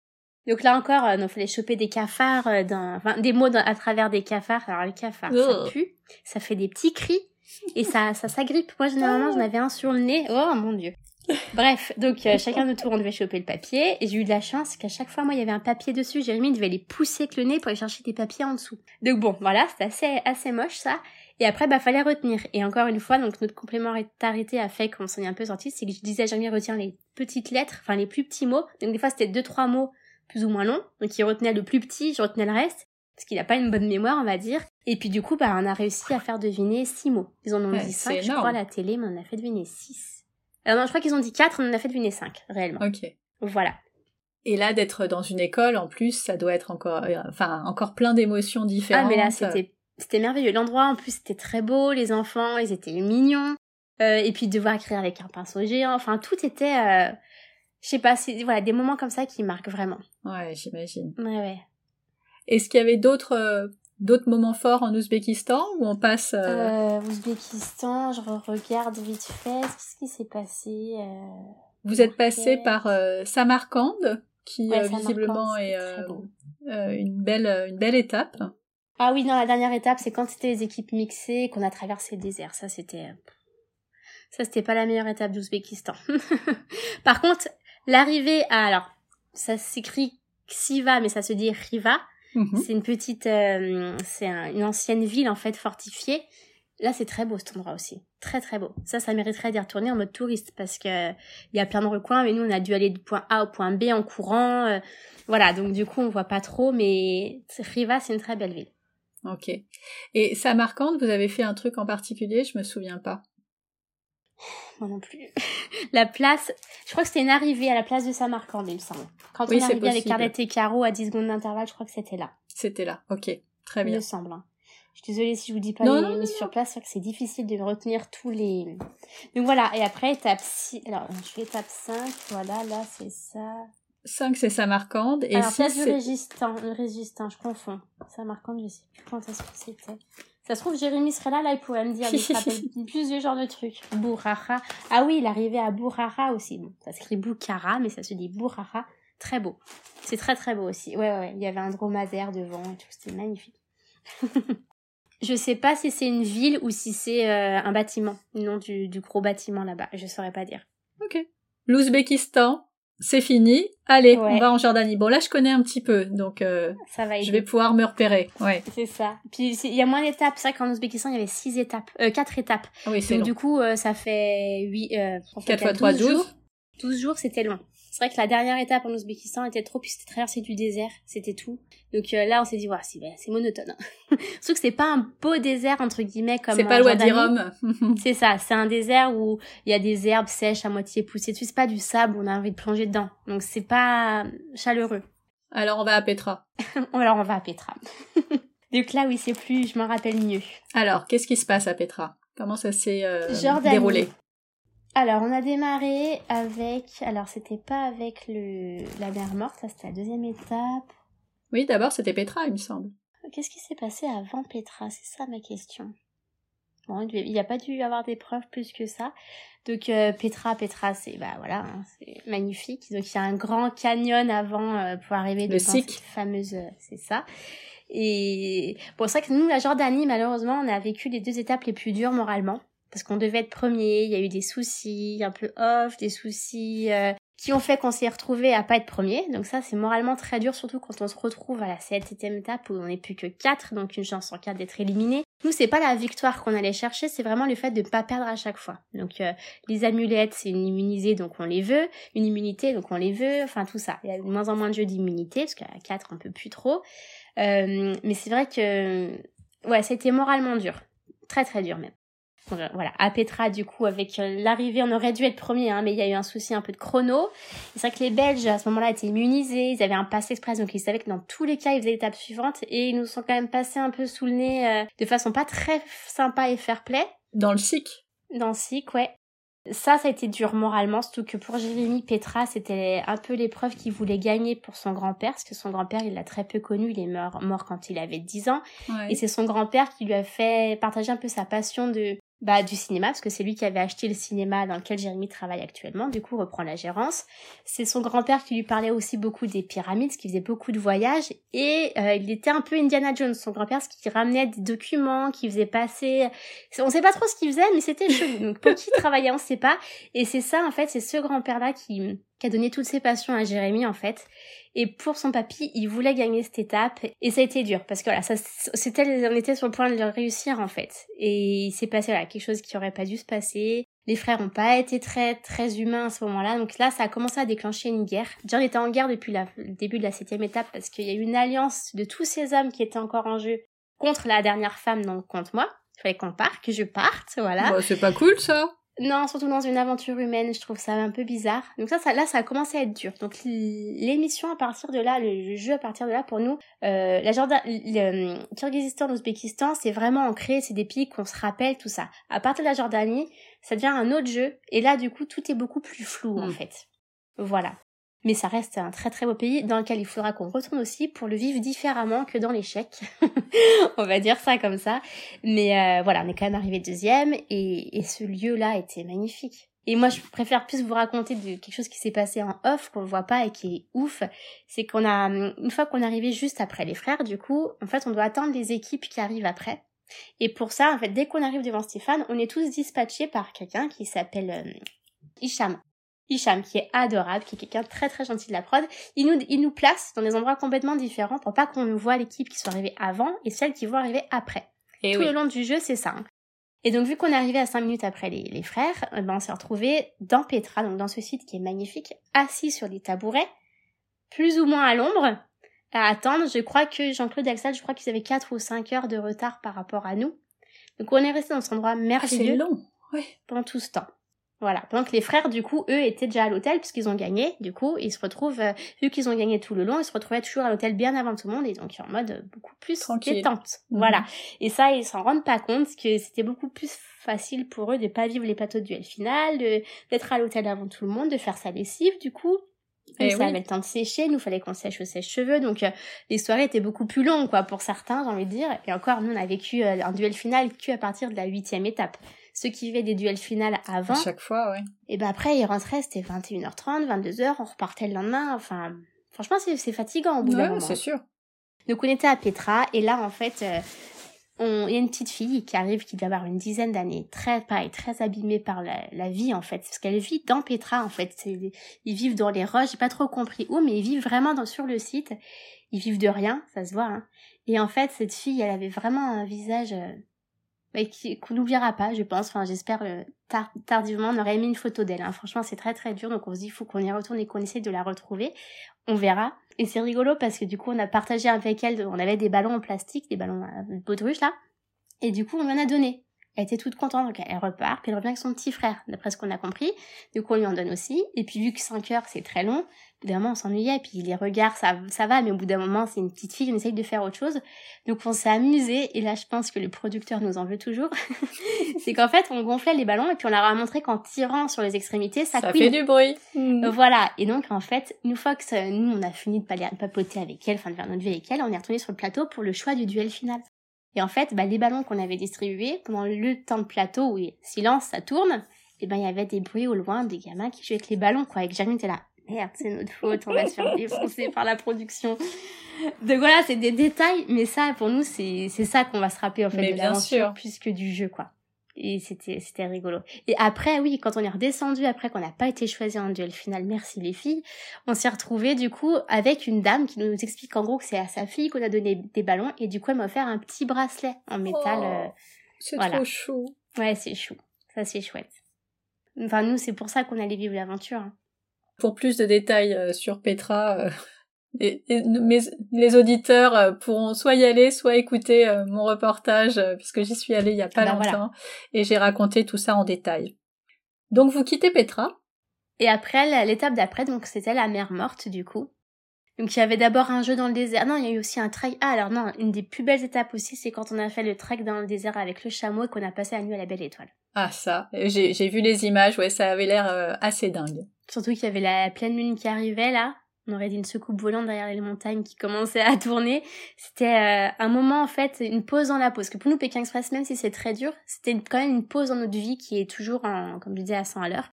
Donc on était content de vivre cette pause. Et là, c'était vraiment la pause dans le jeu. Donc là, la surpause, quoi. et c'était euh, avec ce, ce dromadaire, ouais, dromadaire juste à côté de nous, notre, notre copain pendant quelques heures. Non, c'était vraiment un moment. Euh, enfin, si vous allez en Jordanie, je pense que vous l'avez fait, mais il faut faire ça. Faut, faut aller faire cette nuit à la Belle Étoile à Wadi Rum, quoi. Ce, ce, désert est assez euh, assez incroyable et effectivement c'est un beau désert, euh, mm. loin d'être monotone. Et euh, il faut il faut aller y marcher et, euh, et savourer cet endroit. On est faut bien d'accord. Mm, ouais, absolument. Ouais, c'est très très beau. Et donc on a fait ce trek avec notre chat, notre Raoul, on l'avait appelé. et puis après le lendemain, il y avait une chasse au trésor, donc j'ai fait un, donc ça ça se voit pas à télé, mais j'ai fait un malaise euh, de chaud en fait, donc j'ai pas pu finir la, la recherche, fait que j'étais sur le point de trouver, hein, pourtant. Hein. Euh, voilà, ça c'était dur quand j'étais allongée par terre sous le perf, euh, que je cherchais la chaleur parce que j'étais, en fait j'avais fait un coup de chaud et on dit comme ça, ça paraît con, mais j'étais à 41, plus de 40 degrés. Ah oui, donc les médecins quand ils m'ont vu, ils m'ont jeté de l'eau dessus, mais du coup bah j'étais gelée, forcément ils m'ont mis à l'ombre, mais moi j'avais froid, je voulais du Bah soleil. euh, donc voilà, sous perfusion. Et là, Jérémy qui vient me fait, mais t'inquiète, tu sais que t'étais sur le point de trouver, donc tout va bien. Je dis, bah non, en fait, j'étais sur le point de trouver, dis-moi pas là. Donc je me suis mise à pleurer. Oh. Donc c'est les Belges qui ont gagné, encore une fois. et puis du coup, bon, c'est pas grave, hein, on fait comme ça, mais c'est vrai que c'est dommage. C'est rageant. ça, quoi. C'est rageant. Plus en fait le fait qu'on se retrouve des, le binôme à abattre, donc on, on peut y arriver, mais à chaque fois ça, ça veut pas quoi, c'est compliqué. Oui. Hein. Mais bon, donc du coup, après, il y a les questions dans les voitures, donc des questions de culture générale sur les pays. Dit, mon Dieu, et en fait, on a eu de la chance. on a bien répondu, donc on a rattrapé euh, notre retard quand même malgré tout. Ouais. Mais arrivé là-haut, un petit souci off qui fait qu'on se retrouve pas être premier comme euh, prévu, parce qu'on était premier, mais euh, voilà, on a eu une indication euh, de notre caméraman qui nous a induit en erreur, donc du coup, on s'est retrouvé à troisième. Ouais, ça c'est c'est un peu chiant, j'avoue. C'est pour ça que euh, faut qu'on y retourne là-bas. Par contre, nous, on a vécu, donc la mer morte, ça devait être la première étape, en fait. On devait euh, s'allonger dans la mer morte et tout. Donc, pareil, là, c'était, euh, je crois, la pire journée pour nous. Parce que, donc, on s'allonge dans la mer morte. On a du, de l'argile. Faut flotter. Là, qu'il faut, vous savez, l'argile qu'on peut mettre et qu'il faut enlever tout de suite parce que ça, Ça cuit. brûle. Mhm. Et ben, nous, on n'a pas le temps de l'enlever. Donc, du coup, on se retrouve avec cette argile, on court, on va vers Stéphane, Mais et puis ça brûle, et puis notre caméraman qui dit, mais arrête de te plaindre. Non, là, pour le coup, ça faisait mal. Enfin, Mais oui, l'eau, il faut voilà. surtout pas rester avec ça sur Il faut soi. pas rester, c'est ça. Sauf que du coup, bah, ce soir-là, comme par hasard, c'est le soir en plus où la recherche d'habitation n'a pas voulu pour Jérémy et moi. Donc, on a tourné pendant plus de trois heures, toujours sans douche, après la mer morte. Euh, ça a été très dur. Là, on a failli abandonner. Vraiment, on s'est dit, en fait, là, Oh. si... Parce que ce qu'il y a, c'est que les femmes ne voulaient pas être filmées là-bas. Donc, ce que je comprends, hein. Mais sauf qu'on dit, bah écoutez, si vous, elles veulent pas être filmées, au bout d'un moment, ils nous disent oui, vous filmez pas cette soirée, et c'est bon, vous en mettrez d'autres. Non, non, non, non, il faut qu'on puisse filmer, vous continuez à chercher. Et la règle du jeu, c'est que tant que t'es dans une ville, tu ne peux pas dormir dehors. On fait, mais nous, au pire, on, on se met dans un sac de couchage là, et on dort, laissez-nous tranquilles. Non, non, non, donc on a cherché pendant voilà, plus de trois heures. Aïe, aïe, aïe. On a enfin trouvé, on s'est enfin douché. Et, euh, et là, ça commençait déjà à avoir plus douché, ça allait déjà mieux. Mais on a commencé un compte à rebours. On fait là, on fait encore 10 maisons, et après, on, on s'en va, en fait. Là, faut arrêter de pousser le bouchon. C'est resté un jeu, quoi. Enfin, on va pas se pourrir la santé pour un jeu. Enfin, bon. C'est ouais, c'est euh, C'est étonnant surtout parce que ça, en plus tout le monde le sait qu'il faut pas garder ça euh, sur la peau, que c'est pas. Après, nous, on n'était pas censé en s'en mettre. C'est juste que on avait marché dans un endroit où il y avait de l'argile. Et, et du coup, bah voilà, c'est pris dans. C'est pas forcément de la faute de la prod, mais ils ont pas prévu un temps off, dire bon bah lavez-vous quand même. Non. Et puis ce soir-là, voilà, forcément, c'est le soir où vous- ça voulait pas. Ça s'est pas bien enchaîné. Non, ça s'est pas bien enchaîné. Mais bon, après, l'expérience de la mer morte, elle est géniale. Oui. Et, et il faut la vivre. Le lendemain, on a fait le jeu d'immunité, du coup, et euh, on a pris après le jeu 5 minutes pour nager. Donc on s'est dit, traînez pas, oui, oui, mais ça va. C'est vrai que c'est délirant, quoi. Il faut aller dans la mer morte aussi. C'est un endroit qui est qui va disparaître petit à petit. mais Oui, et c'est très étonnant comme sensation. Et, et Ouais. tant qu'on l'a pas fait, on, on peut pas On le peut pas croire en fait. Non. Même la sensation huileuse qu'on garde sur nous, elle est, elle est étrange, je trouve, au fond. C'est c'est chouette. Tout à C'est fait. très beau. Et même, euh, je me rappelle de cette route-là où on la voit. euh, Il y a un côté magique quand même. Hein. On est 400 mètres en dessous du niveau de la mer, ça non plus, C'est c'est euh, c'est c'est incompréhensible en fait. C'est c'est très difficile à, Ouais, à appréhender. Et ça fait partie des trucs qu'il faut faire. euh, Enfin, exactement. si on peut le faire, c'est un truc à faire. Ouais, je pense, ouais. C'est très beau. Et après, du coup, on est arrivé à la citadelle de Haman. Oui. Je crois que c'est ça. Et euh, pareil, un endroit très très beau. Bon, vu que la course a fait qu'on devait être premier et qu'on se retrouve troisième, on n'a pas très bien vécu. Et surtout qu'on a été choisi en duel final ce soir-là, alors qu'on pensait pas, parce que c'est là où on a appris qu'il y avait vraiment une alliance homme. Donc euh, on pensait être en- plutôt pote avec Axel. Hein. Jean-Claude, il est particulier, donc un peu moins. Et là, quand on voit qu'on est contre les cousins, on se dit, bon, bah, je pense qu'ils vont choisir les cousins. Moi, vraiment, j'aurais parié qu'ils choisissaient les cousins, parce qu'on ne se sentait pas très proches. Et là, qui dit, bon, bah, vu qu'on a fait des alliances, euh, il y a des alliances. Il y a Bon, des voilà, alliances. On être est dans. Colantin en fait. On n'est plus Ouais, dans c'est ça, Pékin c'est Express. plus Pékin Express. Et donc, du coup, bah, Jérémy est parti faire son petit duel final, quoi, parce que euh, moi, j'avais plus le courage. Franchement, on était à bout. Donc, il, il a fait le viril, le bonhomme. Il a dit, allez, je prends en main. Et, euh, et je me suis dit, mais il va pas gagner. Enfin, au début du, du, du duel final, je me suis dit, bon, on va rentrer ce soir, c'est sûr. Et puis, plus le temps passait, puis je me suis dit, non, il va Ouais, réussir. il assure faut quand qu'il- même. Il va gérer, ouais, ouais. et je suis super fière. Franchement, il a géré et, et il nous a permis d'aller à l'étape 9, en tout cas. Donc, c'est cool. Bravo. Alors du coup après, les Émirats Arabes Unis. Là, c'est changement de décor. Là c'est changement de décor. Oui et non, parce qu'il y a une partie des Émirats Arabes Unis où il y a un désert, il y a tout ça. Donc on a commencé par cette partie-là. Donc du coup, ça s'est fait, c'est pour la finale en fait. Ils ont gardé la ville, ville pour la finale. Et euh, alors le désert des Émirats Arabes Unis est magnifique aussi. Donc nous on a eu la chance de faire 9 km à pied hein, dedans. Donc euh, alors moi je l'ai pas mal pris. C'est vrai que c'était donc le, le donc il y a eu la tyrolienne. Donc ça qui a été moralement très très dur pour moi. Ça, alors je sais pas si c'était le montage qui a fait que, mais effectivement, on, on te voit euh, dire euh, s'il y a des trucs que j'ai vraiment pas envie de faire, c'est la tyrolienne, le saut en parachute, enfin tous ces trucs extrêmes, et bim, coup Ouais. sur coup. Ah ouais, coup sur coup, horrible. Ah mais le sursorti grandit, hein, parce que je l'ai fait maintenant. La tyrolienne, je pourrais la refaire, ça c'est sûr. Maintenant que c'est fait, c'est bon, on va dire, j'ai vaincu une peur, surtout qu'elle est à plat ventre. Déjà, si je l'ai fait, c'est pour Jérémy, parce que lui, il avait vraiment envie de la faire et on partait en duo. Donc euh, encore une fois, si j'étais avec quelqu'un d'autre, j'aurais sûrement peut-être pas faire, hein, mais pour lui, il fallait que je le fasse, donc je l'ai fait. Et, euh, et ce qui m'a rassurée quand on est dans un moment de peur comme ça, on s'accroche à un rien, c'est qu'en fait, vu qu'on a des poids quand même différents, il est parti beaucoup plus vite. Et je me suis dit, mais en fait, moi ça va, je vais tout doucement, parce que je, rega- je regardais lui en me disant, lui il trace, donc moi c'est bon, j'y vais pépère. Et c'est ça qui m'a rassurée, alors qu'en fait j'allais très vite aussi, mais je, je, je, me, je me faisais croire à moi-même que j'allais tout doucement. T'as trouvé Voilà. le moyen de, surmonter la, la peur.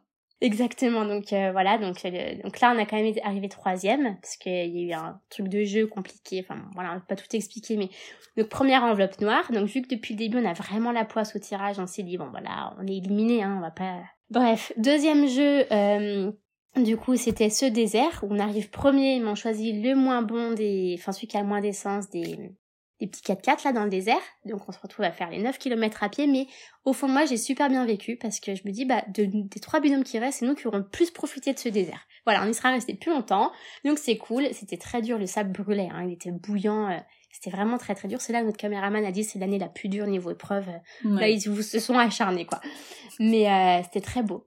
Moi, j'en ai, un, j'en ai un très très bon souvenir de ce désert. Et puis là, je me battais plus contre moi-même. Parce que vu que j'avais déjà fait une- un coup de chaud en Jordanie euh, la semaine, euh, enfin, deux, trois jours avant, je saurais pas dire combien de temps, je me suis dit, là, le but, c'est de finir ce trek. On met longtemps, c'est pas grave, mais on le finit. Donc, on se prenait le temps de s'arroser très très régulièrement. Et on l'a fini. Donc, euh, la deuxième enveloppe, on l'a prise en disant, oui, bah, c'est pas grave, on a gagné, en fait, on a réussi à faire ce trek, c'était le principal. Je pioche l'enveloppe en me disant, bon, là, c'est sûr, le destin, il est scellé, hein, on a tellement pas de chance, c'est mort. Et puis du coup le troisième jeu, donc le troisième jeu c'était euh, sur l'eau, Jérémy a géré et on a on est arrivé premier, on a gagné enfin une amulette. La dernière en fait Mais que oui. Stéphane distribuait. Donc finalement on se retrouve avec la première qui a été donnée à Arlette et Caro qui l'avait fait passer avec celle et Jean-Claude qui nous ont donné suite à notre duel final pour s'excuser on va dire. Donc on avait la première et la dernière. Et arrivé en se disant bon c'est fini pour nous parce qu'on a deux enveloppes noires, mais arrivé premier à ce moment-là on se dit bon on finit en beauté l'émission donc c'est chouette. Et euh, donc là, c'est l'amulette qui a pas de prix quoi pour nous, hein, c'est c'est top. Mhm. Et puis donc on se retrouve à ouvrir nos enveloppes noires. Et donc Jérémy ouvre la première. Et puis vraiment nous on a fait nos interviews avant du coup de ce plateau où on ouvre les enveloppes. Et puis euh, c'était nous on était à l'hôtel quoi. On était ça y est vacances, on rentre chez nous. Demain on se baigne, on profite et tout. Et donc du coup on y va un peu nonchalant sur ce plateau. Et donc Jérémy ouvre l'enveloppe. Euh, je dis, bah, elle est pas éliminatoire, c'est bizarre, elle devait l'être pour moi. Bon, bah, c'est moi qui vais l'ouvrir, c'est pas grave, à peu de choses près, hein. Et quand je l'ouvre et que je vois que c'est pas éliminatoire, bah, à la fois, je me dis, mais non. Enfin, déjà, la, la, la finale, nous, on voulait pas la vivre à la base parce que c'est trop stressant déjà derrière la télé. Alors, la vivre en vrai, on s'est dit, on va devenir fou. Donc on voulait pas, l'idéal pour nous c'était de partir à ce moment-là en fait, vraiment. hein.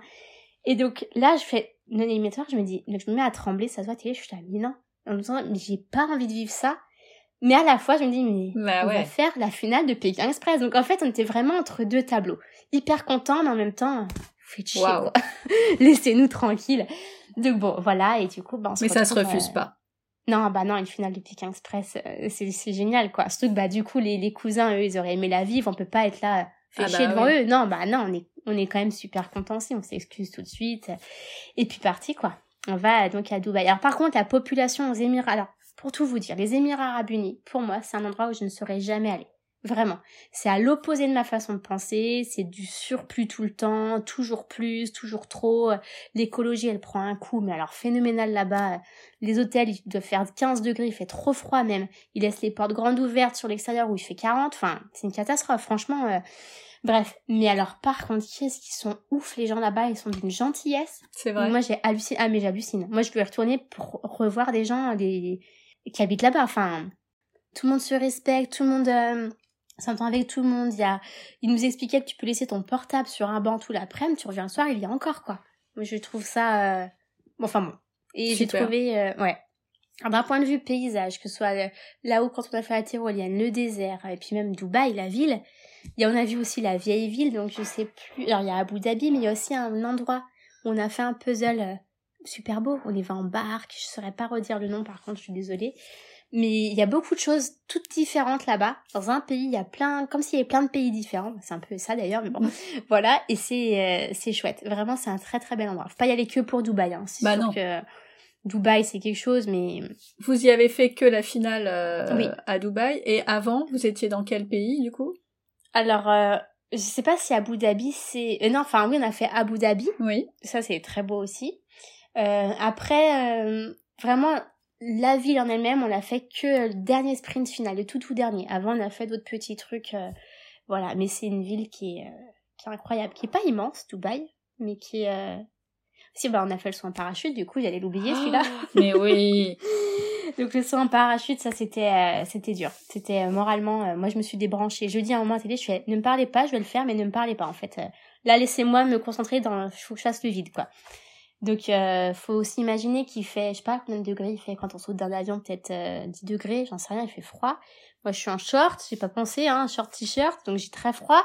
Et puis on se retrouve très très vite à 45 degrés, chaleur étouffante bah plus de stress pour moi j'ai- j'étais en train de faire malaise là où je suis là faut qu'on atterrisse ça va pas je commençais à me sentir pas bien avoir chaud c'est pour ça que j'ai les cheveux mouillés après le en parachute tout le monde me dit mais elle a pris une douche? Non je me suis arrosée encore une fois parce qu'il fait très chaud on se rend pas compte hein.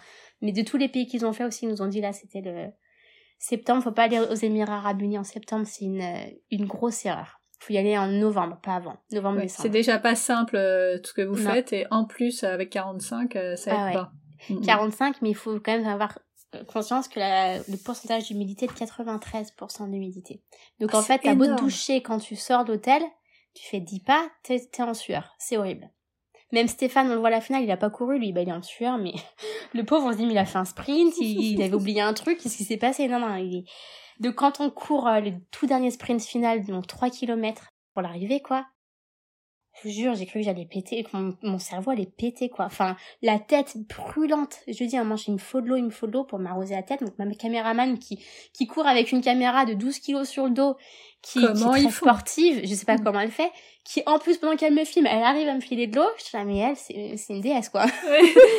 Donc, hop, on se mouille, on fait une micro-pause pour respirer, on continue. Donc, moi, je cours pas vite, mais de toute façon, j'aurais pas pu courir plus vite avec cette chaleur, c'était pas possible. Mais ce dernier sprint final, il a été euh, moralement et physiquement très très dur. Mais voilà, on l'a vécu quoi, donc c'était chouette. Encore une fois, c'est difficile d'imaginer. euh, on touche du doigt le, euh, le ressenti que ça peut être, mais on vous voit pas mm, courir tout ce temps-là non plus. Bah oui.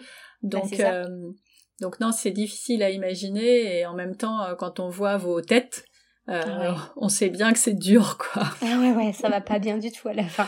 C'est vrai que même euh, même on se rend pas compte, mais même un kilomètre en voiture quand on roule doucement, on sent passer. Trois oui. kilomètres avec cette chaleur, euh, c'était limite dangereux. Moi je tiens à le dire. Ouais, c'est oui. C'est le jeu et voilà, on est arrivé donc trois minutes après les frères. C'est une première dans toute l'histoire de Pékin Express. Donc pour nous, on, on se dit qu'on a gagné moralement. Mais oui. Et, et, voilà, et dans tous les cas, comme on dit, on a vécu l'aventure de A à Z, on a tout vécu, on n'a aucun regret. Moi, ils m'ont fait faire des trucs de malade, c'est simple. Mm. Hein. Et, euh, et depuis, bah, j'ai, même si on n'a pas gagné l'aventure, pour moi, j'ai gagné de la confiance en moi. J'ai jamais eu confiance en moi. Et, euh, et depuis, j'ai confiance en moi. Et c'est vrai que ça n'a pas de prix, ça, ça vaut, ça vaut euh, tout, en fait. Vous êtes allé au bout, donc. C'est ça. Euh, quel que soit le résultat final, à trois minutes, vous avez tout gagné. Ah, mais on a tout gagné. On était sur le dernier plateau final avec Stéphane. Exactement. Euh, on a vu, bah, voilà, la, danse. On a, on a vécu une fin de tournage aussi. C'est, c'est bête, Alors, quand tout le monde. Quand ça s'arrête, il se passe quoi? Mais il se passe rien. c'est ça en fait. Nous on s'est dit bon on va aller boire un coup, c'est fini, fin de tournage. Mais non parce qu'en fait nous on a encore des candidats parce que le lendemain il va falloir qu'on parle de ce dernier sprint final à la caméra pour euh, le montage. Donc on est encore en mode candidat, donc on rentre à l'hôtel, on se couche, on dort si on y arrive. Euh, bon là on était en plus une chambre côte à côte avec les frères qui n'ont pas beaucoup dormi, donc on n'a pas très bien dormi non plus. Et après, bah, le lendemain, fallait parler de notre défaite, on va dire, malgré tout. Hein. Donc, euh, sur le coup, même si on sait qu'on a tout gagné, on vient quand même de perdre aussi. Donc, euh, moi, j'ai un discours un peu plus négatif que Jérémy, parce que lui, il relativise, relativise très très vite, toujours. Moi, je mets un peu plus de temps, on va dire qu'il m'aide. Mais c'est vrai que, voilà, on a quand même très rapidement dit que bah, qu'on avait tout vécu, tout gagné, et qu'on a vécu ces 10 000 kilomètres, honnêtement, 10 000 kilomètres en stop. À la fin, on n'en pouvait plus. Ah bah, évidemment. Et d'ailleurs, je à, à, au producteur combien on avait fait réellement de kilomètres. qu'on n'a pas pu faire 10 000 piles. Est-ce qu'on en fait un peu moins? Est-ce qu'on en fait 10 600 Enfin, faut, faut, que je me, faut que je pose la question. Ça m'intéresse. Mais euh, voilà, c'est une aventure folle. Moi, je conseille à tout le monde de, de postuler parce que ça, sur un malentendu, ça peut marcher. Mais oui, la, preuve. Et puis même faire une étape. Bon, c'est dommage quand on est arrivé à tout, tout ça, de faire qu'une étape. Mais malgré tout de voir l'envers du décor, de voir comment marche une production, de voir qu'on part à 130 de Paris, qu'on revient, on est peut-être, euh, je sais pas, 12, enfin, à la fin, il n'y a plus personne, c'est, c'est super bizarre, quoi. C'est vrai que les derniers plateaux, on était là, mais il n'y a plus personne, qu'est-ce qui se passe? Il y avait trois caméras, euh, un autre binôme, on se faisait coucou, et puis, comment dans les films western, voilà, c'est, c'est particulier. Le début, c'est colonie de vacances, et la fin, c'est vraiment la guerre, quoi. Enfin, voyez? Oui, je vois bien. Pour résumer, c'est à peu près ça. Et comment se passe le retour euh Le retour est très perturbant parce qu'en fait, euh, comme je vous expliquais au début, on est materné. On n'a plus nos téléphones, plus nos portables, enfin plus nos, passeports, pas d'argent, on n'a rien. On nous donne tout dès qu'on a besoin, entre guillemets. Hein. Bien sûr, sur la course, tu vas pas demander à manger, ils te donneront pas. Mais voilà, en tout cas, ils s'occupent de toi. Et là, du jour au lendemain, ils t'amènent en minibus ou je sais même plus comment l'aéroport. Ils te filent ton passeport, ton test PCR. Ciao. Et ça fait un mois et demi qu'on s'est occupé de toi, vraiment de A à Z. Et là, tu dis merde. Alors déjà, t'as plus ton responsable candidat qui est là pour te surveiller en temps normal. Enfin, il est là, mais si, mais ce coup-ci, maintenant, c'est vous, je m'occupe plus de vous. Vous êtes, euh, vous débrouillez. T'es là, mon Manu, on peut aller s'acheter euh, une tablette de chocolat. Faites votre vie, je m'en fous. Ah ok, bon bah alors euh, on va y aller, mais à se retourner tout le temps. Et puis même avec Jérémy, on a pris aussi l'habitude parce que quand on est sur écoute entre guillemets, on a un micro sur nous. Au début, bah, on parle, on se rend pas compte à quel point on est entendu, mais en fait, le moins de bruit, même on a beau cacher le micro que sa main et chuchoter, ils entendent tout. Donc du coup, bah voilà, même si on n'est pas du genre à dire du mal, il y a des fois, des fois, on veut se dire des trucs entre nous, et on peut pas parce qu'on sait qu'on est écouté, donc on ne se parle plus en fait, et on attend 11h30 le soir que les caméras soient parties, si on a encore la force de se parler pour se parler, sinon on s'endort et puis on rattaque la journée, et puis en fait on se parle pas. Et du coup, là, on se retrouve à se dire, on peut se parler, puis personne nous écoute, il y a personne qui nous filme, c'est, c'est vraiment, c'est hyper perturbant. Même arrivé à Paris, quand bah, là, ça reparle français, ça y est, on a récupéré nos téléphones, il y a des messages qui arrivent ou pas, Jérémy a rien reçu, mais bon, voilà. Et tu dis, bon, on peut envoyer un message, là, si on veut, on peut dire qu'on est arrivé en finale, enfin, c'est super bizarre. On est libéré, délivré, en fait. C'est ça. Et puis on se retrouve à pouvoir choisir ce qu'on mange. Bon, bah tiens, on va se faire un petit japonais. On appelle nos filles et c'est, c'est, ouais, le retour à la est très très dur. Ouais. Ça a pris combien de temps pour que ça redevienne normal?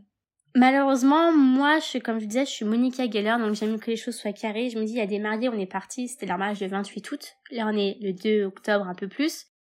Ils savaient qu'ils allaient peut-être attendre plus ou moins, mais ils savaient pas combien de temps. Là, maintenant, il faut leur rendre leurs photos. Ils attendent. Enfin, voyez. Et donc, moi, je suis revenue, euh, deux jours après, il y avait école, je sais plus. Hop, boulot. Jérémy, lui, il a mis une semaine, ce qu'il allumait son ordinateur, et puis il tournait en rond, dans la maison.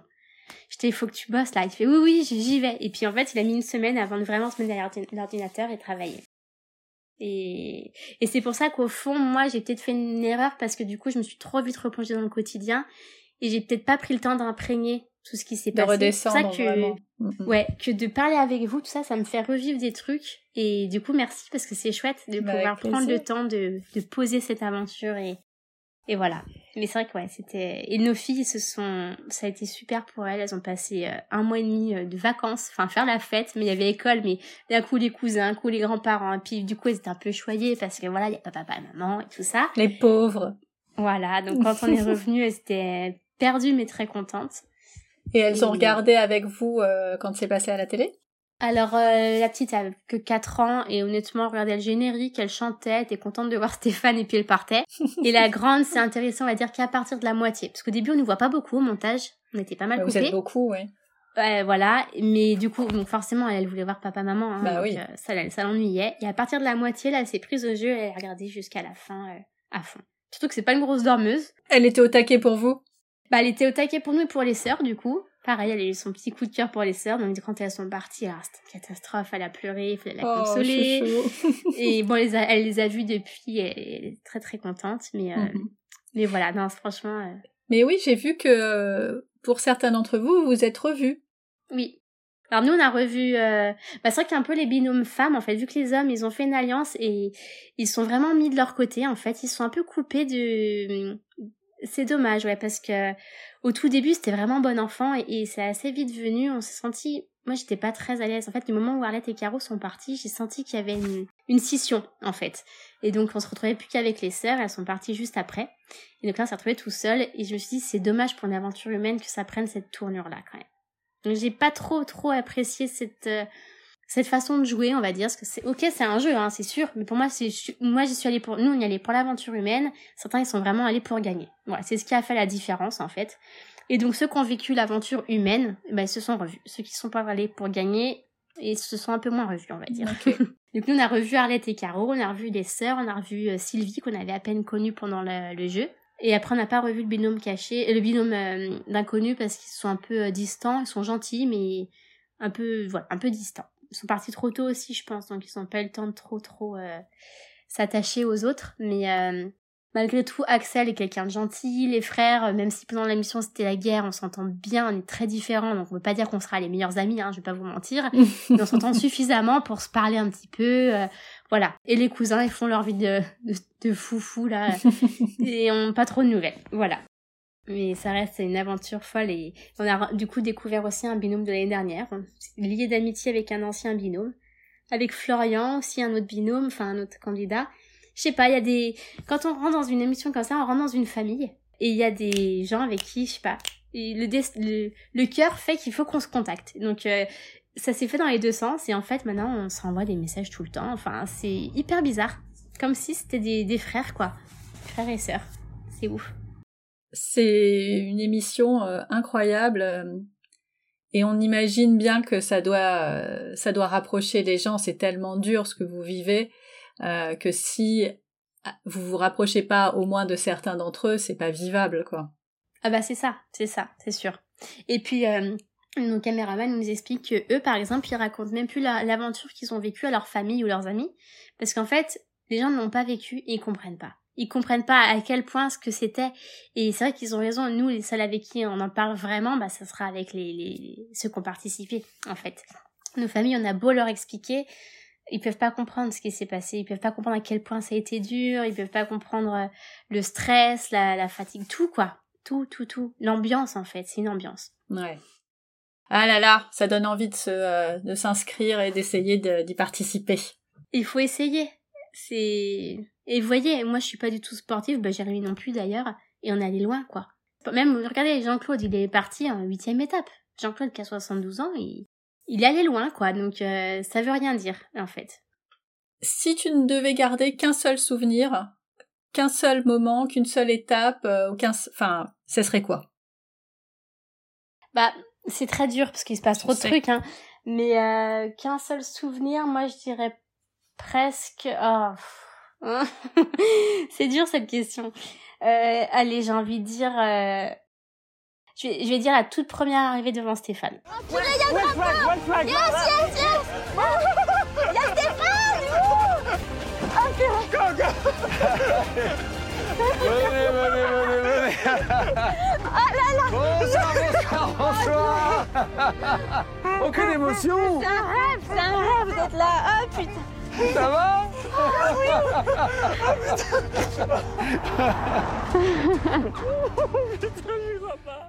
Quand on est euh, quatrième, avant la première nuit, enfin vraiment la première fois où on le voit, on voit ce drapeau rouge flotter qui nous attend et lui en dessous. Mais euh, il y a plein de choses que je vous ai racontées avant euh, qui, qui, en font partie, hein, mais voilà. Et le moment vraiment le plus compliqué? Eh ben c'est Petra. C'est Petra. Parce que c'est vraiment l'ensemble, comme je vous disais, à la fois on devait gagner, le côté inhumain de, des zones binômes. Tout ça, ça a fait vraiment que c'était très très dur. Allez, on a fait un bon tour. Je pense que ceux qui ont vécu euh, l'aventure à la télé euh, ont, ont, pu revivre ça et ceux qui euh, n'ont pas tout vu ont peut-être envie d'aller voir euh, les replays replay. euh, et revivre ça aussi. Euh, en tout cas, il y a, y a, un bon résumé sur Instagram qui permet de, de, se plonger aussi dedans et d'avoir quelques images en plus pour les paysages, donc n'hésitez pas.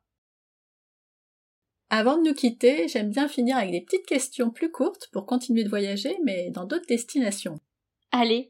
Quel a été ton plus beau voyage? Bah, notre voyage de noces. Alors, après, par si on compte Pékin Express, du coup. Hein. Bien sûr. L'Ouest américain. Deux, donc euh, voilà. ouais, l'Ouest américain, on va dire. Quel est le voyage que tu n'as pas encore osé faire À part Pékin Express, parce que celui-là, tu l'as fait? Alors du coup, bah c'est, je voulais en parler d'ailleurs, on a oublié, mais euh, c'est, on va avec Jérémy, on est en train de monter une association à intérêt général et euh, j'ai toujours rêvé de d'aller filmer des animaux et surtout aussi des personnes dans leur euh, dans leur vie en fait vraiment euh, vivre avec eux un moment les filmer s'ils doivent faire 6 km pour aller chercher de l'eau bah faire ces 6 km avec eux. Voilà voir leur leur réelle vie des reportages en fait. Et je me suis toujours dit bah je le ferai mais plus tard parce que là c'est pas le moment. Et ce qu'il y a c'est que grâce à Pékin Express bah on a été contacté par une association qui finance qui aide à trouver des financements pour ce genre de projet.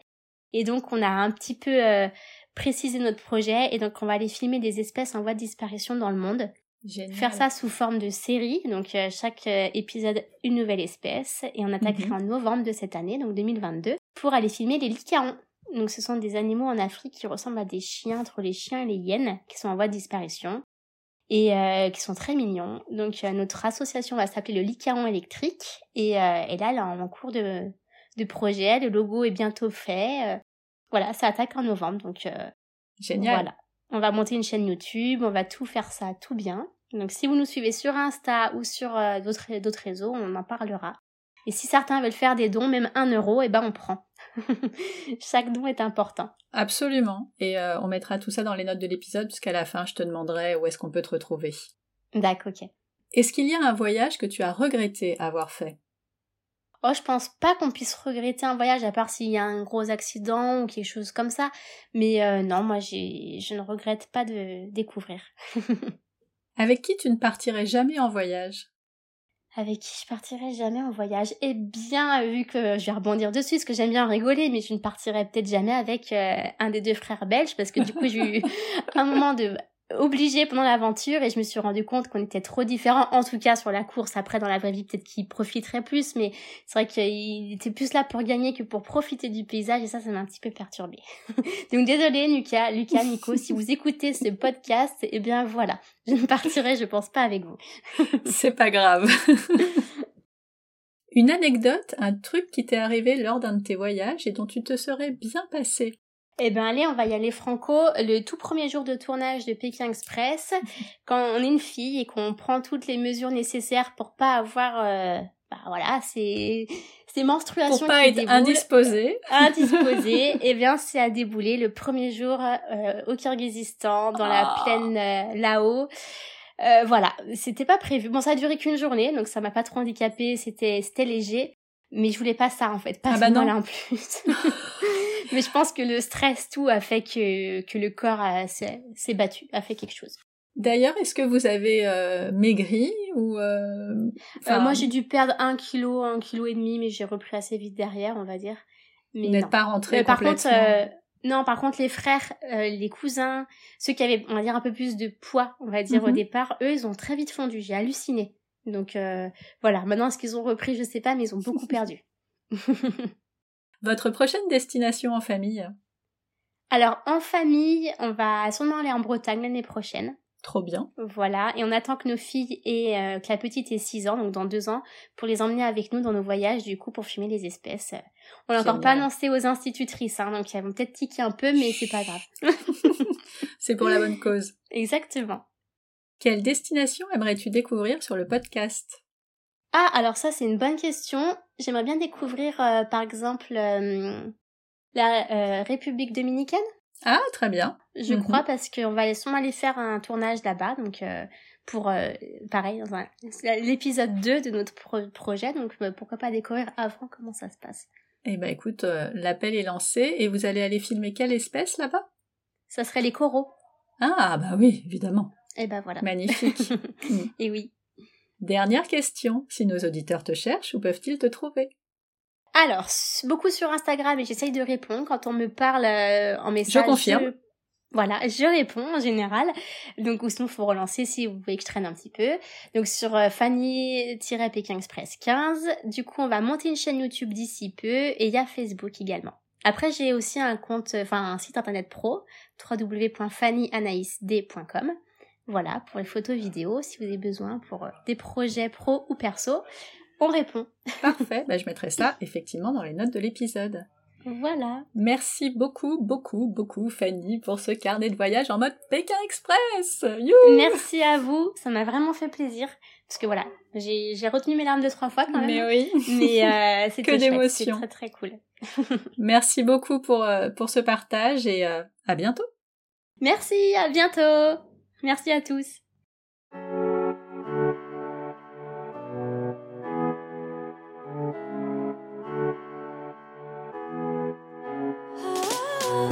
Voilà, c'est tout pour aujourd'hui. Merci d'avoir écouté jusqu'au bout. Si cet épisode vous a plu, bah dites-le moi en écrivant un petit commentaire sur Apple Podcast ou sur le blog. Vous pouvez aussi vous abonner, mettre une note 5 étoiles ou le partager autour de vous. Alors je sais qu'on vous le rabâche tous, mais c'est notre petite récompense après tant d'efforts pour vous proposer un chouette épisode. Et ça dit à Apple qu'il faut le mettre en avant. Alors à votre bon cœur, monsieur dame Comme d'habitude, toutes les notes sont sur le blog famille et voyage avec un s.com. Vous voulez ouvrir vos carnets de voyage? Vous aimeriez en écouter un sur une destination particulière? Retrouvez-moi sur Instagram, à famille et voyage, toujours avec un S, underscore, blog. À bientôt pour le prochain épisode. D'ici là, prenez soin de vous, inspirez-vous et créez-vous de chouettes souvenirs en famille.